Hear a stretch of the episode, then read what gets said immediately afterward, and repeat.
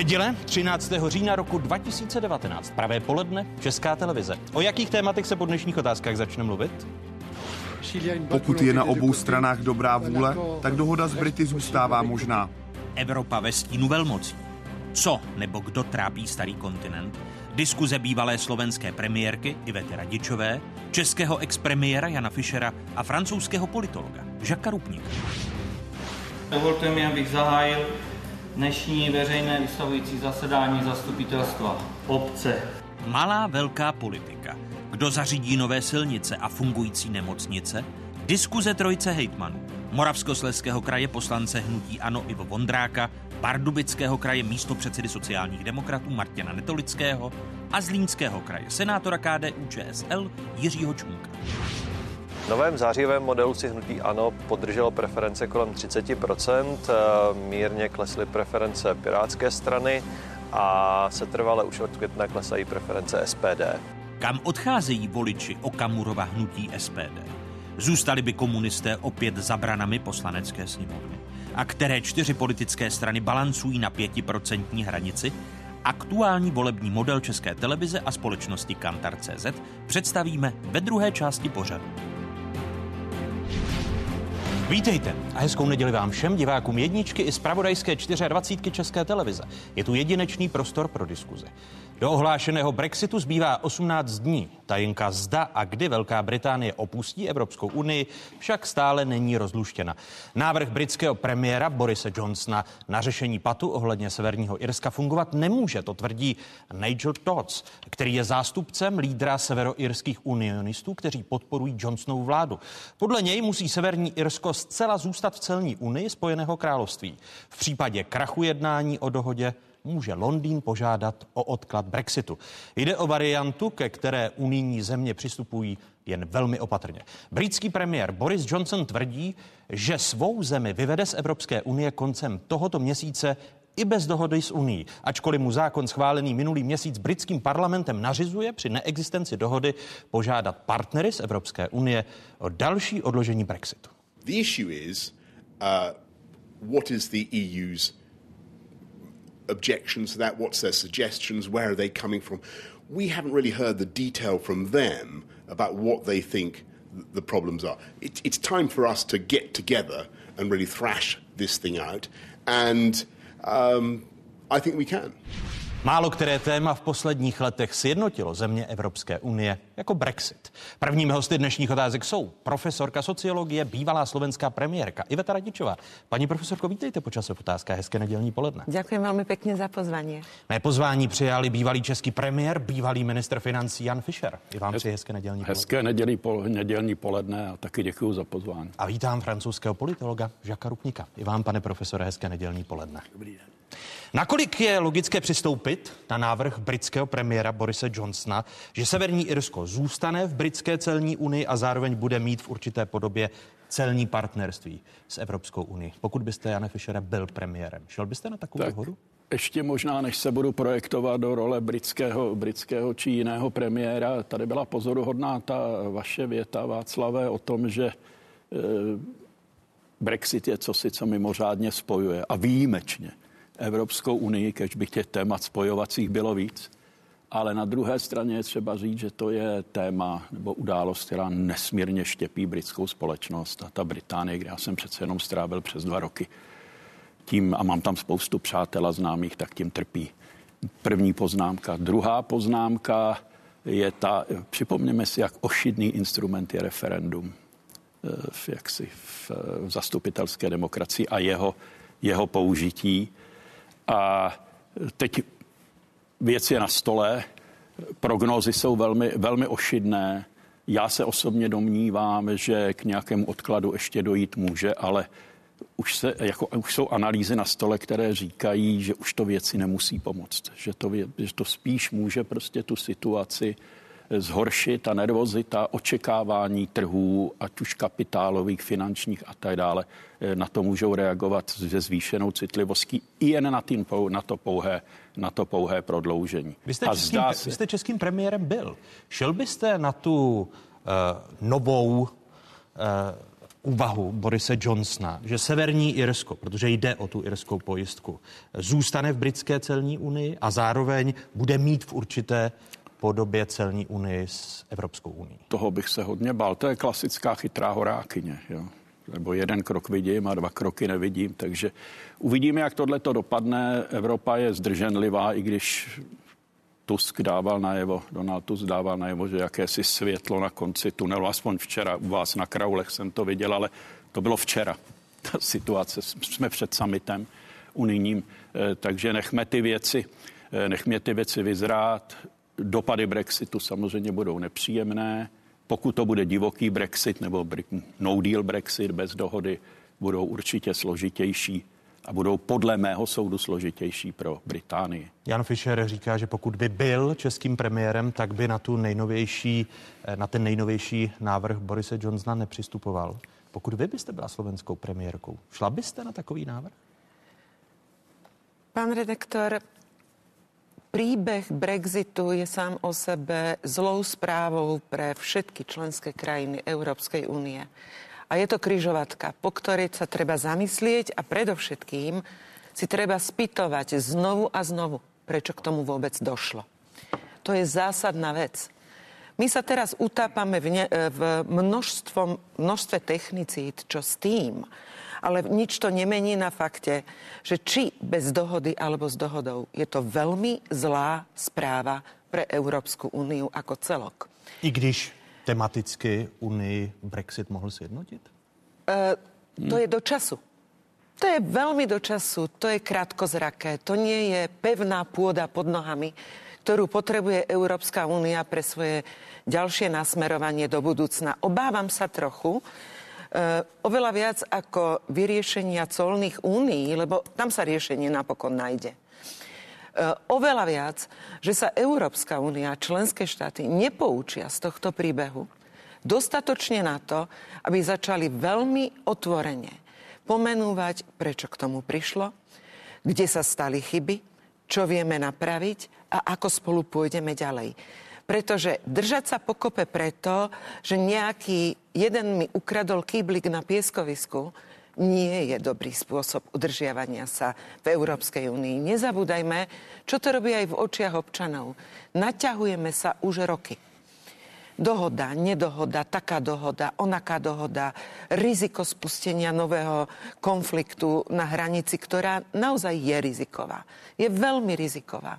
A politici predvádzajú, že sa nevedia dohodnúť u občana to úplne prirodzene musí vyvolať ďalšiu a novú skepcu, skepsu voči profesionalite politikov, voči dôvere v politikov, ich schopnosti riešiť takéto situácie. A iba je to voda na, na mlyn tým silám, ktoré možno v ústami niekoho populisticky, ja to slovo nemám rada, lebo je nepresné, ale predovšetkým dáva to vodu na mlin tým, ktorí prichádzajú s nejakými jednoduchými, rýchlymi riešeniami, aby sa tá trauma konečne uzavřela. Takže... Když, když vstoupím do vaší řeči a mluvíte o občanech, eh, máme tady nejnovější data z trendů Česka 2019, velkého sociologického šetření. Eh, osudové datum odchodu Velké Británie se blíží a co si občané České republiky myslí, co by doporučili Britům? Přinášíme první část sociologického šetření trendy Česka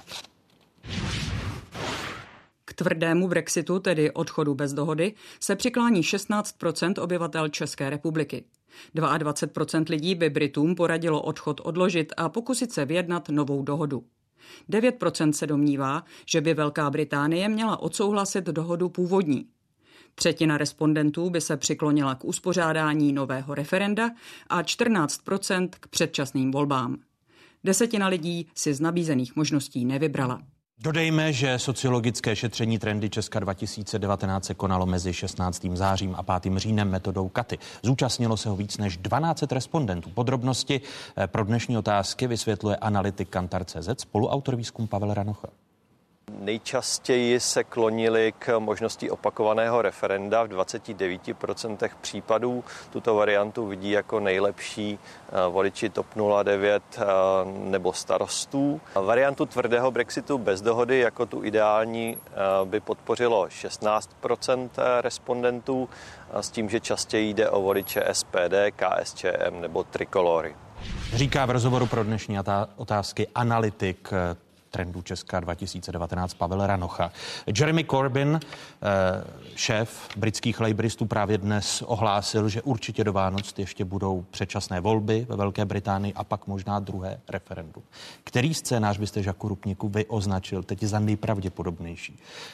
Tvrdý odchod za 18 dní nebo předčasné volby? Eh, obojí. Já myslím, že eh, samozřejmě tady máme už co, tři, tři týdny, za tři týdny vyprší ta lhůta. Pokud nedojde v posledním týdnu k nějakému zázračnému e, e, řešení, a to nelze vyloučit, víte, při vyjednávání, Britové už tři a půl roku nevědí, co s tím. A většinou, když máte nějakou lhůtu, a proto je dobré mít lhůtu, víte, když lidé říkají, zase to odložíme, bylo to tři roky, pak jsme to odložili o půl roku. A co to ještě to odložit třeba o tři měsíce? To by vůbec nic neměnilo. Všichni vědí, jaký je problém. Vy byste tady pro odklad nebyl? Hmm. Sám Protože... o sobě odklad nic neřeší. Hmm. Odklad vám dává prostě eh, jenom možnost neřešit problém, jo? takže se odloží. Ale čili já ještě věřím v to, že právě v té poslední chvíli ještě lze možná najít nějaké řešení. Nevím jaké, ale, ale je, je teď dost nepravděpodobné. A samozřejmě ta politická krize v Británii je... Máme tady prostě tu vládní stranu, která se rozpadá ze strany, z konzervativní strany se stala strana Brexitu. A britští laboristé také jsou rozděleni v otázce Brexitu. A e, předčasné volby i pro ně nedopadnou nutně dobře. Já myslím, že to je taková hra, e, e, kterou, kterou Corbyn dělá. Ale, Jenom straší i dnes s předčasnými volbami? Myslíte, že to ne, nemyslí vážně? Ale je pravda, že tato vláda nemůže dál pokračovat a že budou tedy nutné nové volby. Ale e, proč, proč je to, to, tohle zajímavé z pohledu eh, britské demokracie? Máte tady, eh, už to bylo zmíněno, pro, eh, máte tady velký problém, vztah k Unii, a vy to chcete řešit referendem, něčím jednoduchým. Eh, pod tlakem eh, malé skupiny, tehdy malé skupiny, eh, eh, krajně z euroskeptické že, strany UKIP a, a Nigela Farage. Aby vyřešil vnitrostranický problém, pre, britský premiér zvolil referendum. V referendu se použili všechny možné nesmyslné, živé argumenty. Prostě tam už jde o emoce taky. A zahrál se na tu národoveckou strunu. Dobře, 52% pro. A tři roky se čekalo, co s tím. Nikdo nejednal. Nakonec paní Teresa May, britská premiérka, dojednala dohodu kterou předložila parlamentu. A víte, co udělal britský parlament? On ji zamítnul. Protože britský parlament, pořád se říkalo, musí se svrchovanost vrátit do parlamentu. Ne už nějaké referendum, ne nějaké populistické řeči, do parlamentu. A co předvedl parlament? První, nejdřív to zamítnul. Druhé jednání. Britský parlament přišel s osmi návrhy. Vy jste tady e, řekli, že českým občanům bylo navrženo, já jsem si šest, pět, pět. pět variant britský parlament navrhl osm řešení. A víte co? Všechna řešení odmítl. Jedno po druhém hlasovali a zamítli. Pak řekli, osm to bylo příliš, uděláme další jednání. A další jednání bylo čtyři návrhy. Také zamítli všechny. Proč to říkám? Že referendum se ukázal být jako nešťastné řešení, ale je to řešení. Pak to jde do parlamentu a parlament se ukázal být neschopný to řešit. A proto jsme v situaci, které jsme. A je to krize tudíž nejenom pro vztah Británie s Evropskou unii, ale je to, je, je to problém pro soudržnost britského království, protože tady jde o irskou otázku a v zápětí o skotskou otázku. Mm-hmm. A je to také problém krize demokracie, protože když parlamentní demokracie ukáže, předvede to, co teď předvedla v té otázce Brexitu, eh, tak to také spochybní. Ten nejstarší parlamentní demokracie v Evropě a na světě. Jaké, a tohle jaké, předvede. Jaké z té krize budou cesty ven pro Británii? pro Británii, myslím, dlouhodobě.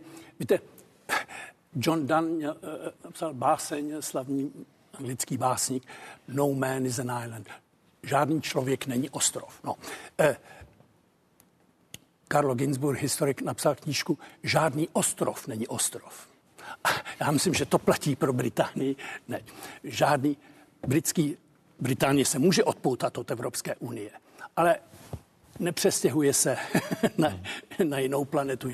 Bude naším a budeme muset vyjednat s Británií dlouhodobě nějaký partnerský vztah. Je to, je, to, je to velký partner z obchodních, ale nejenom z obchodních, z politických, bezpečnostních důvodů. Eh, je to velice, velice důležité. Takže myslím, že tam, tam lze vyjednat dlouhodobě nějaký nový vztah. Víte, tam byla z, Brit, z britské strany podvojnost od začátku. Eh, Churchill byl velkým stoupencem sjednocených států Evropy. On byl na tom velkém sjezdu v Hágu v roce 48 a byl stoupencem Spojené státy evropské. federace. To... Ale, ale bez Británie. On si nemyslel, že Británie by do toho patřila. Takže on byl podpůrcem toho, ale zároveň si myslel, že Británie má být, má být, stranou. Má být stranou. Já myslím, že ta podvojnost tam dlouho byla. Potom Británie zvolila vstup do Unie, ale chtěla ji přetvořit hlavně na obchodní spolek. Jí zajímal ten, ten, ten volný trh a tu politickou integraci to nikdy nechtěli. No a teď, když už teda dochází k Brexitu, musí se vymyslet nový vztah Británie a e, evropského kontinentu, ale mezi tím krize demokracie v Británii a krize soudržnosti britského království. To je spojené království, už není tak spojené v otázce Brexitu. Ano, možná ještě dodávat však, nech se Jedna, jedna, jedna, možná, jedna možná poznámka a to je spíš takový latentní, ne příliš viditelný dopad na eh, debatu o tom, jak má Evropská unie vypadat. Ve světle toho, že k Brexitu došlo. Totiž David Cameron, eh, jaksi, který bych mohl říct, šel pro vlnu a vrátil se ostříhán, jak praví staré gruzínské přísloví. Prostě David Cameron jednak si tam řešil nějaké svoje vnitrostranické záležitosti, ale on byl přesvědčen, že to dopadne tak, že britští občané se vyjádří proti Brexitu a on potom bude mít uvolněné ruce eh, po debatu, jak vůbec Unii transformovat. A Unie přicházela s konceptem, který mě nebyl tak vzdálen. Evropské integrace jak flexibilní, ne tak tvrdé, ne samozřejmě Evropa a la carte a tak dále. Zajímavé je, zajímavé je. A to je debata, která běžela někde okolo konceptu Lisabonské smlouvy, tato mimochodem. A to je naprosto zásadní. A najednou po Brexitu Brusel uviděl a Evropa viděla, no tak teď se budeme bavit, jak to technicky zprocesujeme a podobně, ale o sobě, to, co by ten Cameron přines do té debaty a Velká Británie, jak ta evropská integrace, jakou má mít povahu, jak má vypadat, tak ta se jako by dala do šuplete. Jinými slovy, ta se, ta od, se, ta se od, odložila. Jedeme dál. Od Lisabonské reformní smlouvy i přes Brexit odkládáme to zásadní téma, jakou podobu bude mít Evropská unie, Iveto Radičová? Hmm. Um, ono sa o tom diskutuje, ale treba um, možno počiarknúť dôležitý fakt. Členské krajiny EÚ vstupovali s rozdielnymi motívmi a dôvodmi do Európskej únie. Od začiatku mali inú predstavu, úplne od začiatku. Bola tam predstava, ktorú spomenul Žák, to znamená jednotný trh, ekonomický hmm. obchod, bodka. Nič viac a nič menej. Ale bola predstava e, krajín v tranzícii, to sme boli i my, ktorí mali predovšetkým pod e, tú vidinu sociálno-ekonomického dorovnávania životnej úrovne, zaostávania, modernizácie e, naš, našej časti Európy. No a boli tam krajiny, ktorí v tom videli oveľa, oveľa viac od začiatku. To znamená ako naozaj integračný model z dôvodu garancie ľudských práv, politických práv, garancie právneho štátu. A to predpokladá oveľa silnejšiu vnútornú aj politickú integráciu. A tieto vrstvy integrácie vlastne dnes máme na stole. Máme silný ekonomický integračný model v podobe eurozóny, ktorá síce vajatavo, zúfalo, ale nejaký rozpočet. Už si tam chystá taký drobný na stôl, aby teda mohla to svoje euro e, podporovať a nezažívať tie záchvaty, ktoré už máme, hádam, za sebou a nezopakujú sa v takej intenzite. Ale zároveň tam máme Schengen, čo je iný okruh, zároveň tam máme krajiny, ktoré súhlasia s európskym generálnym prokurátorom a krajiny, ktoré to, do toho začlenené nebudú. Tu mám na mysli ten rest toho právneho štátu. Takže vzniká viac vrstva, vrstevnatá podoba Európskej únie. Mluvila byste o více rychlostní Evropě? Nie. Nebo o to více vrstavné? o rýchlosť. Vôbec nejde o rýchlosť. Ide práve o obsahové tematické spájanie sa e, v rovine politickej, v rovine ekonomickej alebo v rovine e, kultúrnej, čo sú úplne iné témy a nejde o rýchlosť prečo budeme porovnávať, či rýchlejšie napredujú tí, ktorí majú euro, alebo rýchlejšie tí, ktorí majú spoločný pilier spravodlivosti? Myslím si, že sú to z hľadiska nejakej témy rýchlosti neporovnateľné veci, ale kvalitatívne nesmierne dôležité. Ak dnes niečo vyčítame časti Európskej únie, tak sú to veľké zlyhávania v právnom štáte inej časti Európy vyčítame zlyhávanie v dodržiavaní štandardných ekonomických a finančných kritérií. Takže obi, piliere demokracie, politiky, právneho štátu, ekonomiky sú tie, na ktorých sa rozdielným spôsobom jednotlivé členské krajiny EÚ zhodujú a ja v tom nevidím zásadný problém. Každá krajina je totiž inak pripravená či ekonomicky, alebo politicky, alebo kultúrne na tú alebo ktorú orientáciu alebo budovanie podoby právneho štátu. My zažívame šialený problém so spravodlivosťou. Slovenskom to otriasa v základoch. E, tým viac od vraždy novinára a jeho partnerky. Ako je to zásadná téma neslobody, nerovnosti šancí a hlavne pošliapania základných istôt v oblasti právneho štátu. Nedôvera v justíciu, nedôvera v prokuratúru. Pán redaktor, ja to mám právo povedať, lebo som tento krk dávala na špalík.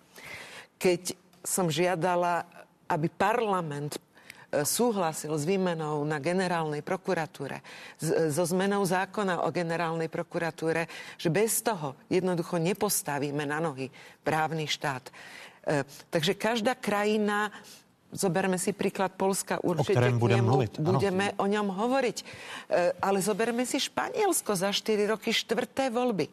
Pozrime sa na situáciu v Rakúsku. Čerstvé voľby. Pozrime sa na situáciu v Taliansku, kde to zatiaľ prebehlo bez predčasných volieb, ale prezident využil svoju kompetenciu, aby vytvoril náhradnú, náhradný vládny, vládnu väčšinu a kabinet. Čiže v tých spoločnostiach sa deje niečo oveľa, oveľa hĺbšie ako je len reakcia na Brexit a na situáciu hmm. s odchodom Veľkej Británie. A ja dúfam, že sa k tej téme čo vážnější a hĺbšie prežíváme, aj dostaneme. Bez zesporu k těm více vrstvám Evropské unie sociologové se lidí ptali, jaký mají názor na mnohovrstevnatost eh, Evropy i na rychlost jednotlivých částí Evropy a jejich sladění. Tady je výsledek. Pouze každý pátý eh, respondent eh, vyjádřil nějaký jako pozitivní postoj k tomu, že by se měla Evropa ubírat tím takzvaným dvourychlostním směrem. O něco častěji jsou to nejmladší voliči do 30 let věku, voliči z větších měst, zejména z Prahy a pak také voliči ODS, TOP 09 nebo Pirátů. Naopak striktně proti tomuto rozdělení na, na dva proudy jsou voliči SPD. V případě, že by v Evropě vznikaly eh, skupiny států, které Eh, mají různou rychlost integrace, různou rychlost sdílených hodnot, do které by chtěli patřit občané České republiky. Podle, podle poloviny obyvatel by Česká republika měla patřit do té rychlejší skupiny států, když se bavíme o rychlosti. 7 20% dotázaných by zvolilo pomalejší skupinu. Pro vystoupení České republiky z Evropské unie se striktně vyslovují jen 2% lidí. Asi pětina, 18%, se k tématu nechtěla nebo nedokázala vyjádřit. Českou republiku by rychlejší skupině států viděli raději. Podporu podporovatelé hnutí ANO, také TOP 09, k pomalejší skupině se častěji hlásí současní sympatizanti SPD a Trikolory. Eh, je možné mluvit o více rychlostní Evropě nebo více vrstevnaté Evropě, Žaku Rupniku? Vyberte si termín, který se vám hodí, ale v podstatě je tady 28 států, jeden odchází. Těch 27 dalších mají různé stupně integrace už teď. Někteří mají euro, jiní ne. Někteří mají Schengen, volný pohyb uvnitř šengenské zóny, jiní ne. Nejsou v Schengenu. A e, samozřejmě lze takhle pokračovat, že budou prostě, bylo to tady zmíněno, prostě budou obory, kdy někteří budou chtít prohloubit integraci, někteří ne. To, co potom časem vznikne, je tady bude skupina států, kteří budou v tom jádru ve všech, budou chtít být jádru ve všech oborech politice, v měnové unii, eh, v, eh, eh, v, ve volném pohybu šengenské zóny a tak dále. A to budou ti, kteří mají největší zájem na silné politické Evropě. A pak bude další skupina států, kteří možná budou se připojovat. Ale důležité... To, Jak pak bude silná Evropská unie? No, bude silná, pokud má nějaké jádro. Pokud se jenom rozředí na zónu volného obchodu, což E, e, e, někteří by si asi přáli, tak samozřejmě to bude slabá Evropa a nebude politickým aktérem. A podívejte se na svět, ve kterém žijeme. Jo? Máme tady, máme tady Čínu. Máme Čínu jako nastupující supervelmoc. Máme tady ale v sousedství Rusko a vidíme na Ukrajině, jak může zacházet s, řekněme, se svými sousedy. Máme tady na jihu u středozemního moře hroutící se státy, máme tady džihadisty. Dnes nejdůležitější věc a varování pro Evropu je to, co Turecko provedlo hmm, eh, zásahem vůči Kurdům, čili to přímo vtrhli do uh, Sýrie okupa- podhodě s americkým prezidentem, který dal zelenou na tohle. A, uh, či to je naprosto šokující. Tím se destabilizuje naše prostředí. Jediným spojencem západu v této oblasti proti džihadistům byli právě Kurdi. To byli jedni, kteří proti ním bojovali. Ti dneska dostávají, abych tak řekl, nafrak od Turků, kteří víte, co nám říkají, jestli vy si budete Evropané stěžovat na to, že my tady porušujeme nějaké spojenectví a tak mezinárodní... uprchlíky do Tak Evropy. víte co, my jich tady máme 3,5 milionu, řekněte kolik. Je Tohle je to vydírání, či tohle je souceství, ve kterém žijeme. A pak tady máme prostě to znejistění kolem amerického prezidenta e, e, e, a vůbec transatlantických vztahů. Takže... Jinými slovy, všechny tyto externí faktory no, to je, podle myslím, vás jsou klíčové pro to, aby Evropa měla silné jádro. Aby měla prostě, ano, aby myslela politicky. To, to, o čem mluvím tady, to je politika. To už není jenom, eh, eh, jak si má, jestli dobře obchodujeme a kdo, eh, kdo má, eh, já nevím, lepší eh, bilanci obchodní nebo ne. Ne, to není jenom obchod. Tady tohle je politikum v tom nejzákladnějším smyslu, protože jde, jde o bezpečnost evropského kontinentu. A zároveň pokud začneme myslet tu, tu Evropu skutečně politicky, no tak pak je celá řada věcí, kterou budeme muset společně také řešit. Mít společnou měnu znamená taky politicky, se, to, to, to je základ svrchovanosti. Přemýšlet o evropské bezpečnosti, no to je druhý pilíř svrchovanosti. To jsou ty dva hlavní pilíře, které tradičně měly národní státy. Pokud zjistíme, že národní státy sami, i ty větší, už na to nemají, už nemohou sami tohleto řešit, no tak pak jsme v Evropské unii jako politickém projektu, který má tuhletu dimenzi, abych tak řekl, evropské Která cesta je pravděpodobnější? Utužování toho politického projektu nebo jeho eroze? bude tady prostě, budou tady různé reakce a já doufám, že tato, to, co jsem zmínil, je možné. Vůbec to není samozřejmé.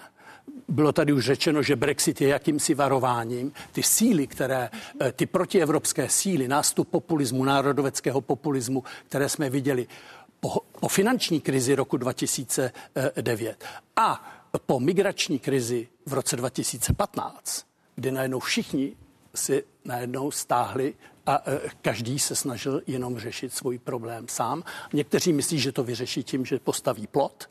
Někteří si myslí, že je lepší řešení, když budeme hledat nějaký, nějakou společnou odpověď pro naše, pro naše sousedství. Ale e, vůbec, vůbec není jasné, kdo vyhraje.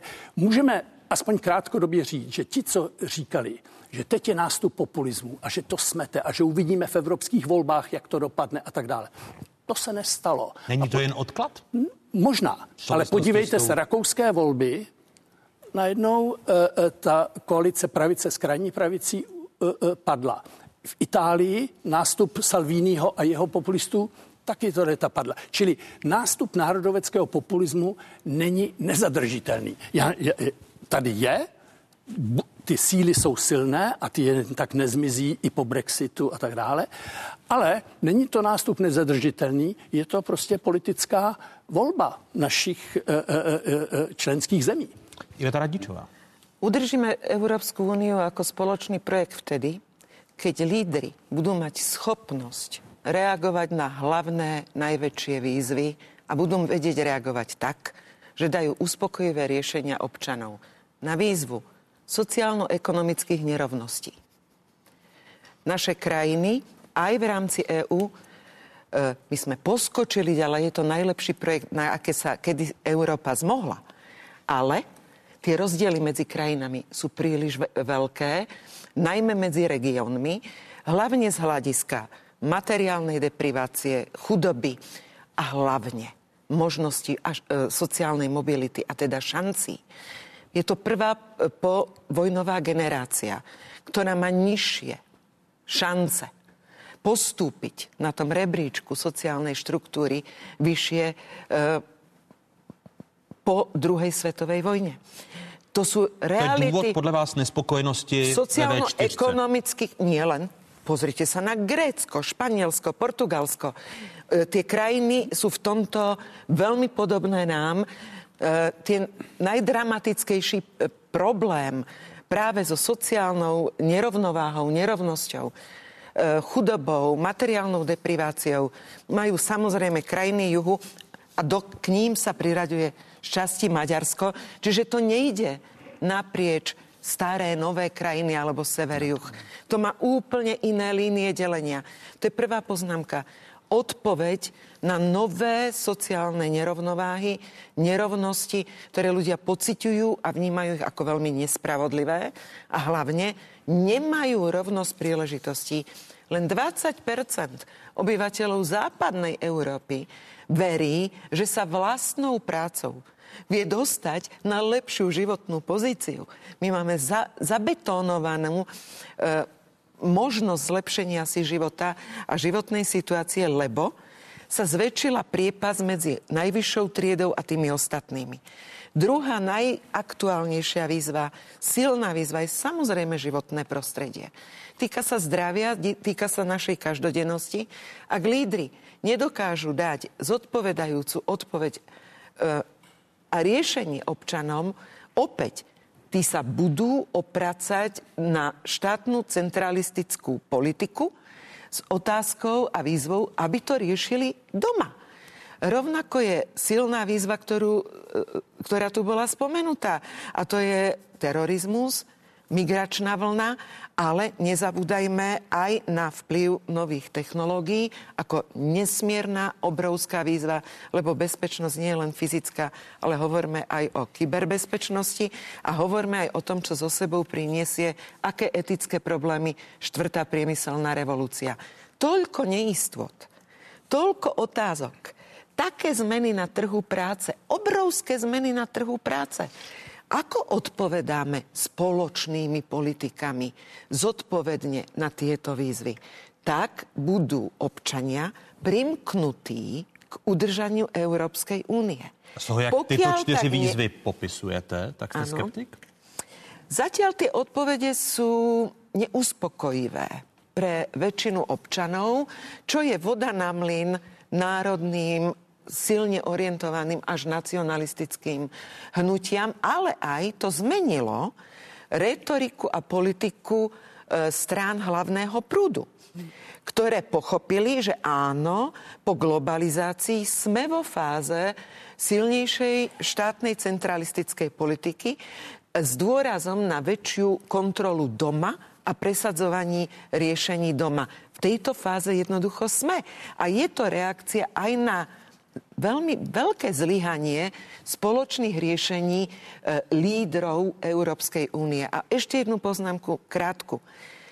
Nemilme si prosím a nepríjmajme mýtus, že väčšinovo v eurovoľbách sa riešili témy Európskej únie. Pozrite sa na témy v eurovoľbách v jednotlivých členských štátoch. Primárne sa riešili témy domácej politiky. A využili to politické strany na svoj nástup do ďalších volieb a mobilizovali voličov opäť príklad Polska, kde skoro sa zdvojnásobila účasť v eurovoľbách, ale to bolo na domácich témach, nie na témach Európskej únie. Takže ten návrat do lona národných štátov tu je a, a pokiaľ, zopakujem len, nedajú lídry odpovede na tieto obrovské nové globálne výzvy ako spoločné politiky, tak ten návrat do lona národných štátov bude o to silnější. Jan Fischer. Možná jedna poznámka, ještě je dobré se podívat, co se děje vlastně s touhle planetou. Jejíž Evropská unie je součástí, co má vlastně hrát, jestli to umí, jestli je spíš reaktivní než proaktivní a jestli to může být jinak. Prostě, když ten duální svět před 30 lety, teď si to budeme připomínat, prostě zmizel postupně. Často jsme ani tehdy nevěděli, co s tím. Když padly v New Yorku dvojčata, tak to byl najednou úplně, úplně jiný svět s nějakým jiným, jinými ambicemi aktérů, který známe nebo se nově objevovali, ať už je to Čína, ať už je to, ať už je to Rusko, ať už jsou to samotné Spojené státy, tak jak vlastně, a takže takové to vrásnění tektonické, geopolitické tady bylo vidět a my jako pořád něco jako doháníme, stíháme. Tohle je paradox tohohle světa. My máme tu kybernetiku, my máme informace, statistiky, ukazatele, data a ten prediktivní potenciál, schopnost dobře předpovědět a dobře interpretovat, co předpo, případně předpovídáme i slušně, je obrovský problém. Vemte si, jak špatně četl Západ Eh, arabské jaro. Naprosto špatně, naprosto opačně a řadu jiných událostí, čiže ten efekt těch černých labutí, který tak skvěle popisuje profesor Talab, je neobyčejně, eh, neobyčejně silný. A vraťme se, eh, vraťme se do Evropy. Ta si s tím samozřejmě také velmi obtížně, obtížně ví rady. Lidé si s tím těžko vědí rady. Ten svět je opravdu nesmírně komplexní a nepovídejme obecně, jak si má člověk, jak si teďko přistoupit k tomu tureckému tažení do Sýrie, člen NATO, 800 tisíc mužů ve zbrani, druhá nejsilnější armáda e, NATO. A hle, a děje se tam tohle. A západ na to tak buď to vlažně kývá, nebo to bylo s jeho nějakou e, nevyslovenou nebo lehce vyslovenou dokonce, dokonce podporou. No a jak se v tomhle tom prostě zorientovat? A to, tady jsme u té odpovědnosti, odpovědnosti, odpovědnosti politiků. Ta je prostě nesmírná. A nejen, že teda se tady jsme konfrontováni s těmi nacionalistickými proudy, s nacionalistickým sobectvím, to jsou děsivé resentimenty, které patří do minulého století a víme, co, víme, co natropili. Tudy prostě cesta nevede. Já jsem také rád, že v řadě zemí to nedopadlo tak, jak si tito lidé představovali. To je docela nadějné, ale jsou tady, jsou přítomní. Je potřeba nějak naladit prostě ten diskurs jako vůči eh, vůči, vůči ním a e, případně měnit nějaká paradigmata. To je, to je obrovská Zastavme se teď u těch čtyřech bodů, jak o nich mluvila e, Iveta Radičová. Ten bod první právní stát a evropské společně sdílené hmm. hodnoty. Hmm. Tyto věci má mít na starosti eh, nová eh, vice komisařka, tak říkajíc, zástupkyně České republiky v nové Evropské komisi Věra Jourová. Ta v rámci svého slyšení poslance, europoslance ujistila, že hodlá rázně hájit právní stát v Evropě, bojovat proti dezinformacím a chránit svobodu novinářské práce. Tady jsou její slova. I would also like to make Europe stronger and more united by building bridges between different parts of our union. This year, in the Czech Republic, as in many countries of Central and Eastern Europe, we will be celebrating the 30th anniversary of the end of totalitarianism. Today's European Union is built on the ruins of the Berlin Wall, on the spirit of the solidarity movement in Poland, on the Baltic Way, and the Velvet Revolution in former Čekoslovakia. Prohlásila Věra Jourová. Eh, ta už několikrát dala najevo, že by Evropská unie i v souvislosti s ohledem na dění, aktuální dění v Polsku měla zvážit, zda nepodmíní čerpání unijních fondů plněním podmínek právního státu. Je to krok nezbytný, aby ku příkladu Poláci, Maďaři respektovali právní stát a hodnoty právního státu? Je velice těžké udělat přímý, jako řekne, jinak by to mohlo vypadat jako nějaké politické vydírání. Buď budete dodržovat to, co my říkáme, anebo nedostanete e, nějaké fondy, které si... Ale myslím, že to lze propojit Eh, na myšlence solidarity. Paní mhm. Jourová právě tady ve svém projevu zmínila, že ten rok 89, jak se podepsal na dnešní Evropské unii, že ta myšlenka solidarity, no tak solidárnoč to začali Poláci. Dobře, myšlenka solidarity, na tom je postavena Evropská unie.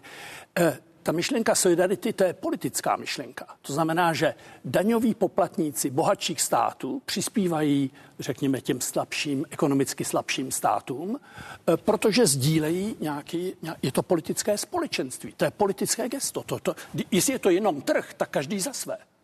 Jo? Či to je politické. Pokud vy mi řeknete, no, já už ta vaše pravidla nebudou dodržovat. Nebudou dodržovat právní stát nebo některé, některá společná eh, eh, eh, pravidla, které máme, no tak pak narušíte ten princip solidarity. Když řeknete, no je tady, je tady. otázka migrační nás nezajímá, protože my si A myslíte, že tady řešit... je přímá souvislost, že vstoupím do vaší řeči, protože Věra Jourová v souvislosti se svojí představou říká, že vidí závislost mezi regionální a kohezní politikou a právním státem. Vy ji vidíte také. Samozřejmě, podívejte se, ty evropské fondy jdou do členských, do, do, do, třeba do východní Evropy, ale třeba do, také do některých zemí jižní Evropy, e, přes regiony. Jo, to, to, to nedáte jenom do státní pokladny. No, e, vy se musíte starat o to, aby ten právní stát tam fungoval, aby tam, aby tam, aby tam nebujela korupce, protože nejde jenom o peníze těch daňových poplatníků daného státu, jde o peníze Evropské unie. Čili Evropská unie má starost o to, aby ten právní stát byl dodržován. Ona má mimochodem zájem o to, aby právní stát byl dodržován vůbec, protože na tom to stojí. Víte, je to společenství politické, ale stojí to na tom, že společně sdílíme právní stát. Jestli vy mi řeknete, já už ho nebudu dodržovat, nebo soudnictví tady bude, vlastně bude pod vedením vládní strany a tak dále. Teď narážíte na Polsko, kdy no, Polsko z vašeho pohledu no, nedodržuje eh, hodnoty společného právního státu. Společné hodnoty právního Řeknu vám, co mi řekl bývalý předseda Polského ústavního soudu eh, eh, na konci loňského roku ve Varšavě, když jsem se ho zeptal na situaci dnešního ústavního soudu. On řekl, je to instituce, která je pod palcem vládní strany. Já jsem řekl, no dobře, ale ta vaše nástupkyně se určitě snaží to omezit. On mi řekl, moje nástupkyně, paní ta, nemá nejmenší kvalifikaci, aby vykonávala tuto funkci, jenom tady nástrojem vládní strany. Rozumíte, v této situaci, to neříkám já, to říká předseda ústavního soudu, známý právník, profesor ústavního práva. Čili eh, to je, eh, samozřejmě, když já něco takového slyším, a nejenom já v Evropské unii, když něco takového slyším, tak samozřejmě je tu znepokojení, že tedy ten společný základ, na kterém to celé stojí, může být, může být spochybněn. A samozřejmě proto paní Jourová říká, pokud tohle je spochybněno, no tak se nedivte, že může být spochybněno i to, na co jste si zvykli za poslední léta a co vám přináší no, značnou část vašeho blahobytu, protože tyto zemi země prosperují ekonomicky úžasně poslední léta.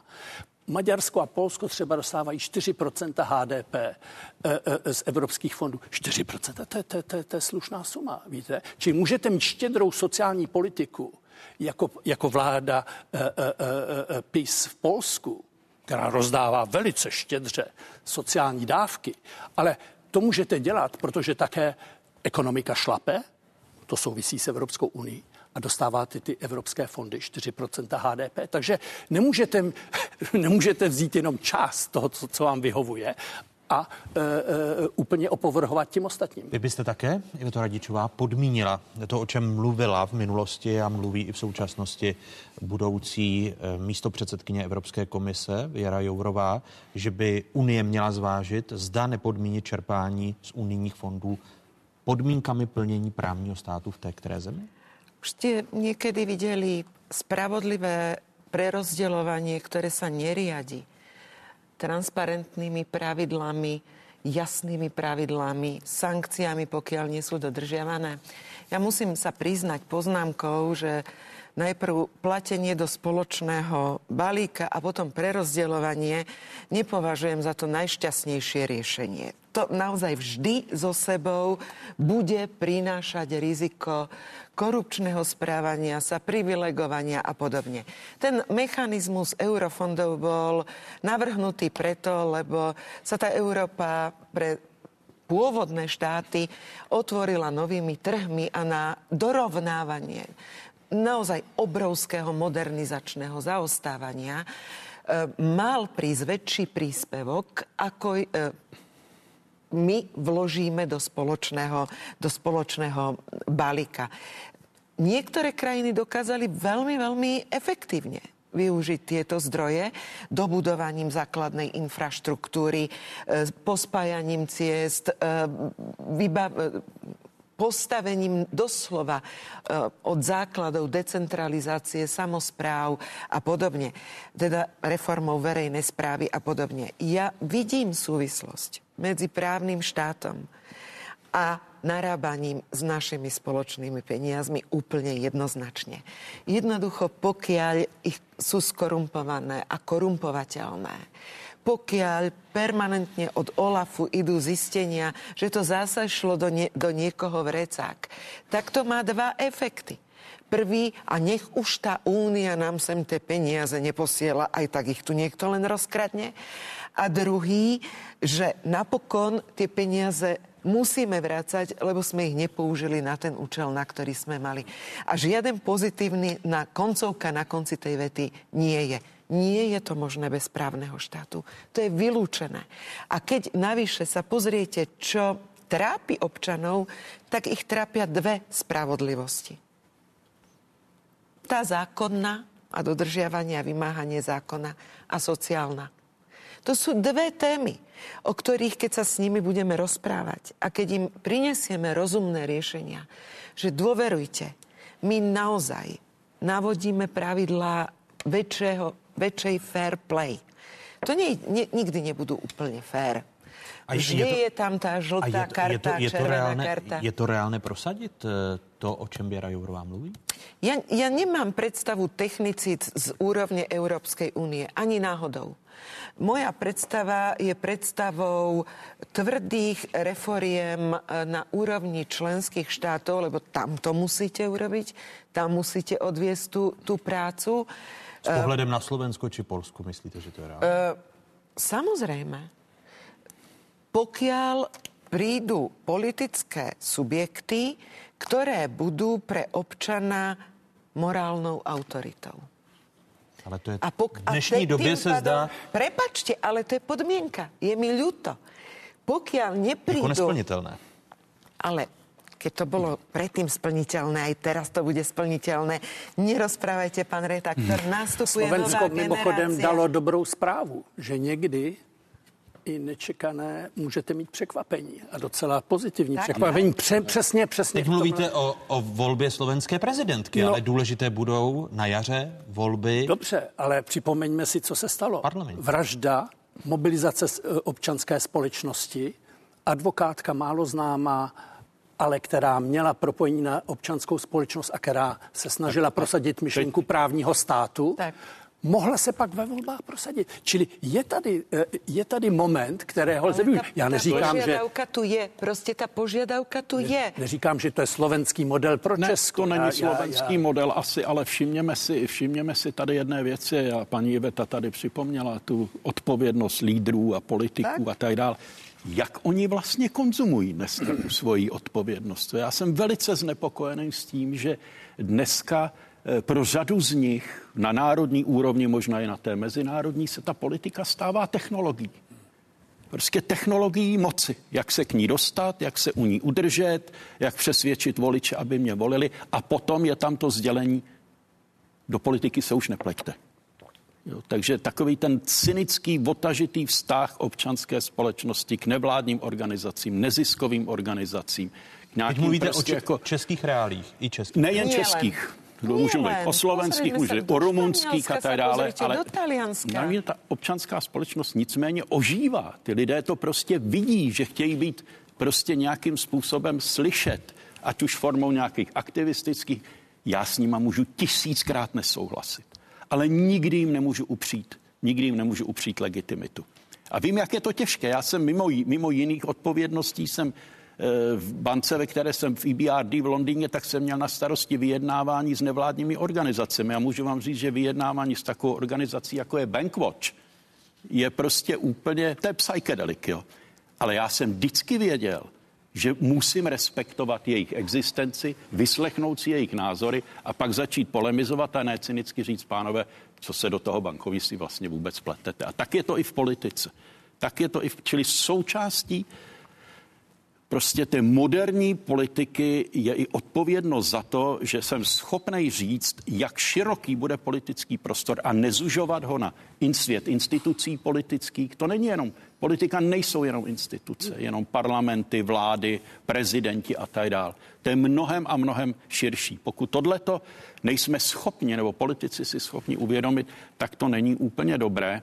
Připomenu jednu věc, která mě dost trápí okolo Evropské unie – ta je ku podivu z říše demografie. Hmm, starněme, že? Neskutečně. Te, já říkám, dvě témata jsou pro mě obrovsky zneklidňující obsahuje. Populační vývoj a zejména stárnutí, tak to je jedna. A druhá je energie, včetně teda klimatické změny. To já většinou počítám, počítám hmm. do toho a starost o životní Prostě v čem budeme žít, co budeme dýchat a tak dále, co budeme jíst. Uh, s tou populací je to opravdu, to stárnutí je nesmírně vážné, je nezastavitelné v podstatě, což zase váže ovšem na fenomén migrace, protože jakousi migraci, ty roboti to všechno nevyřeší, my potřebovat budeme.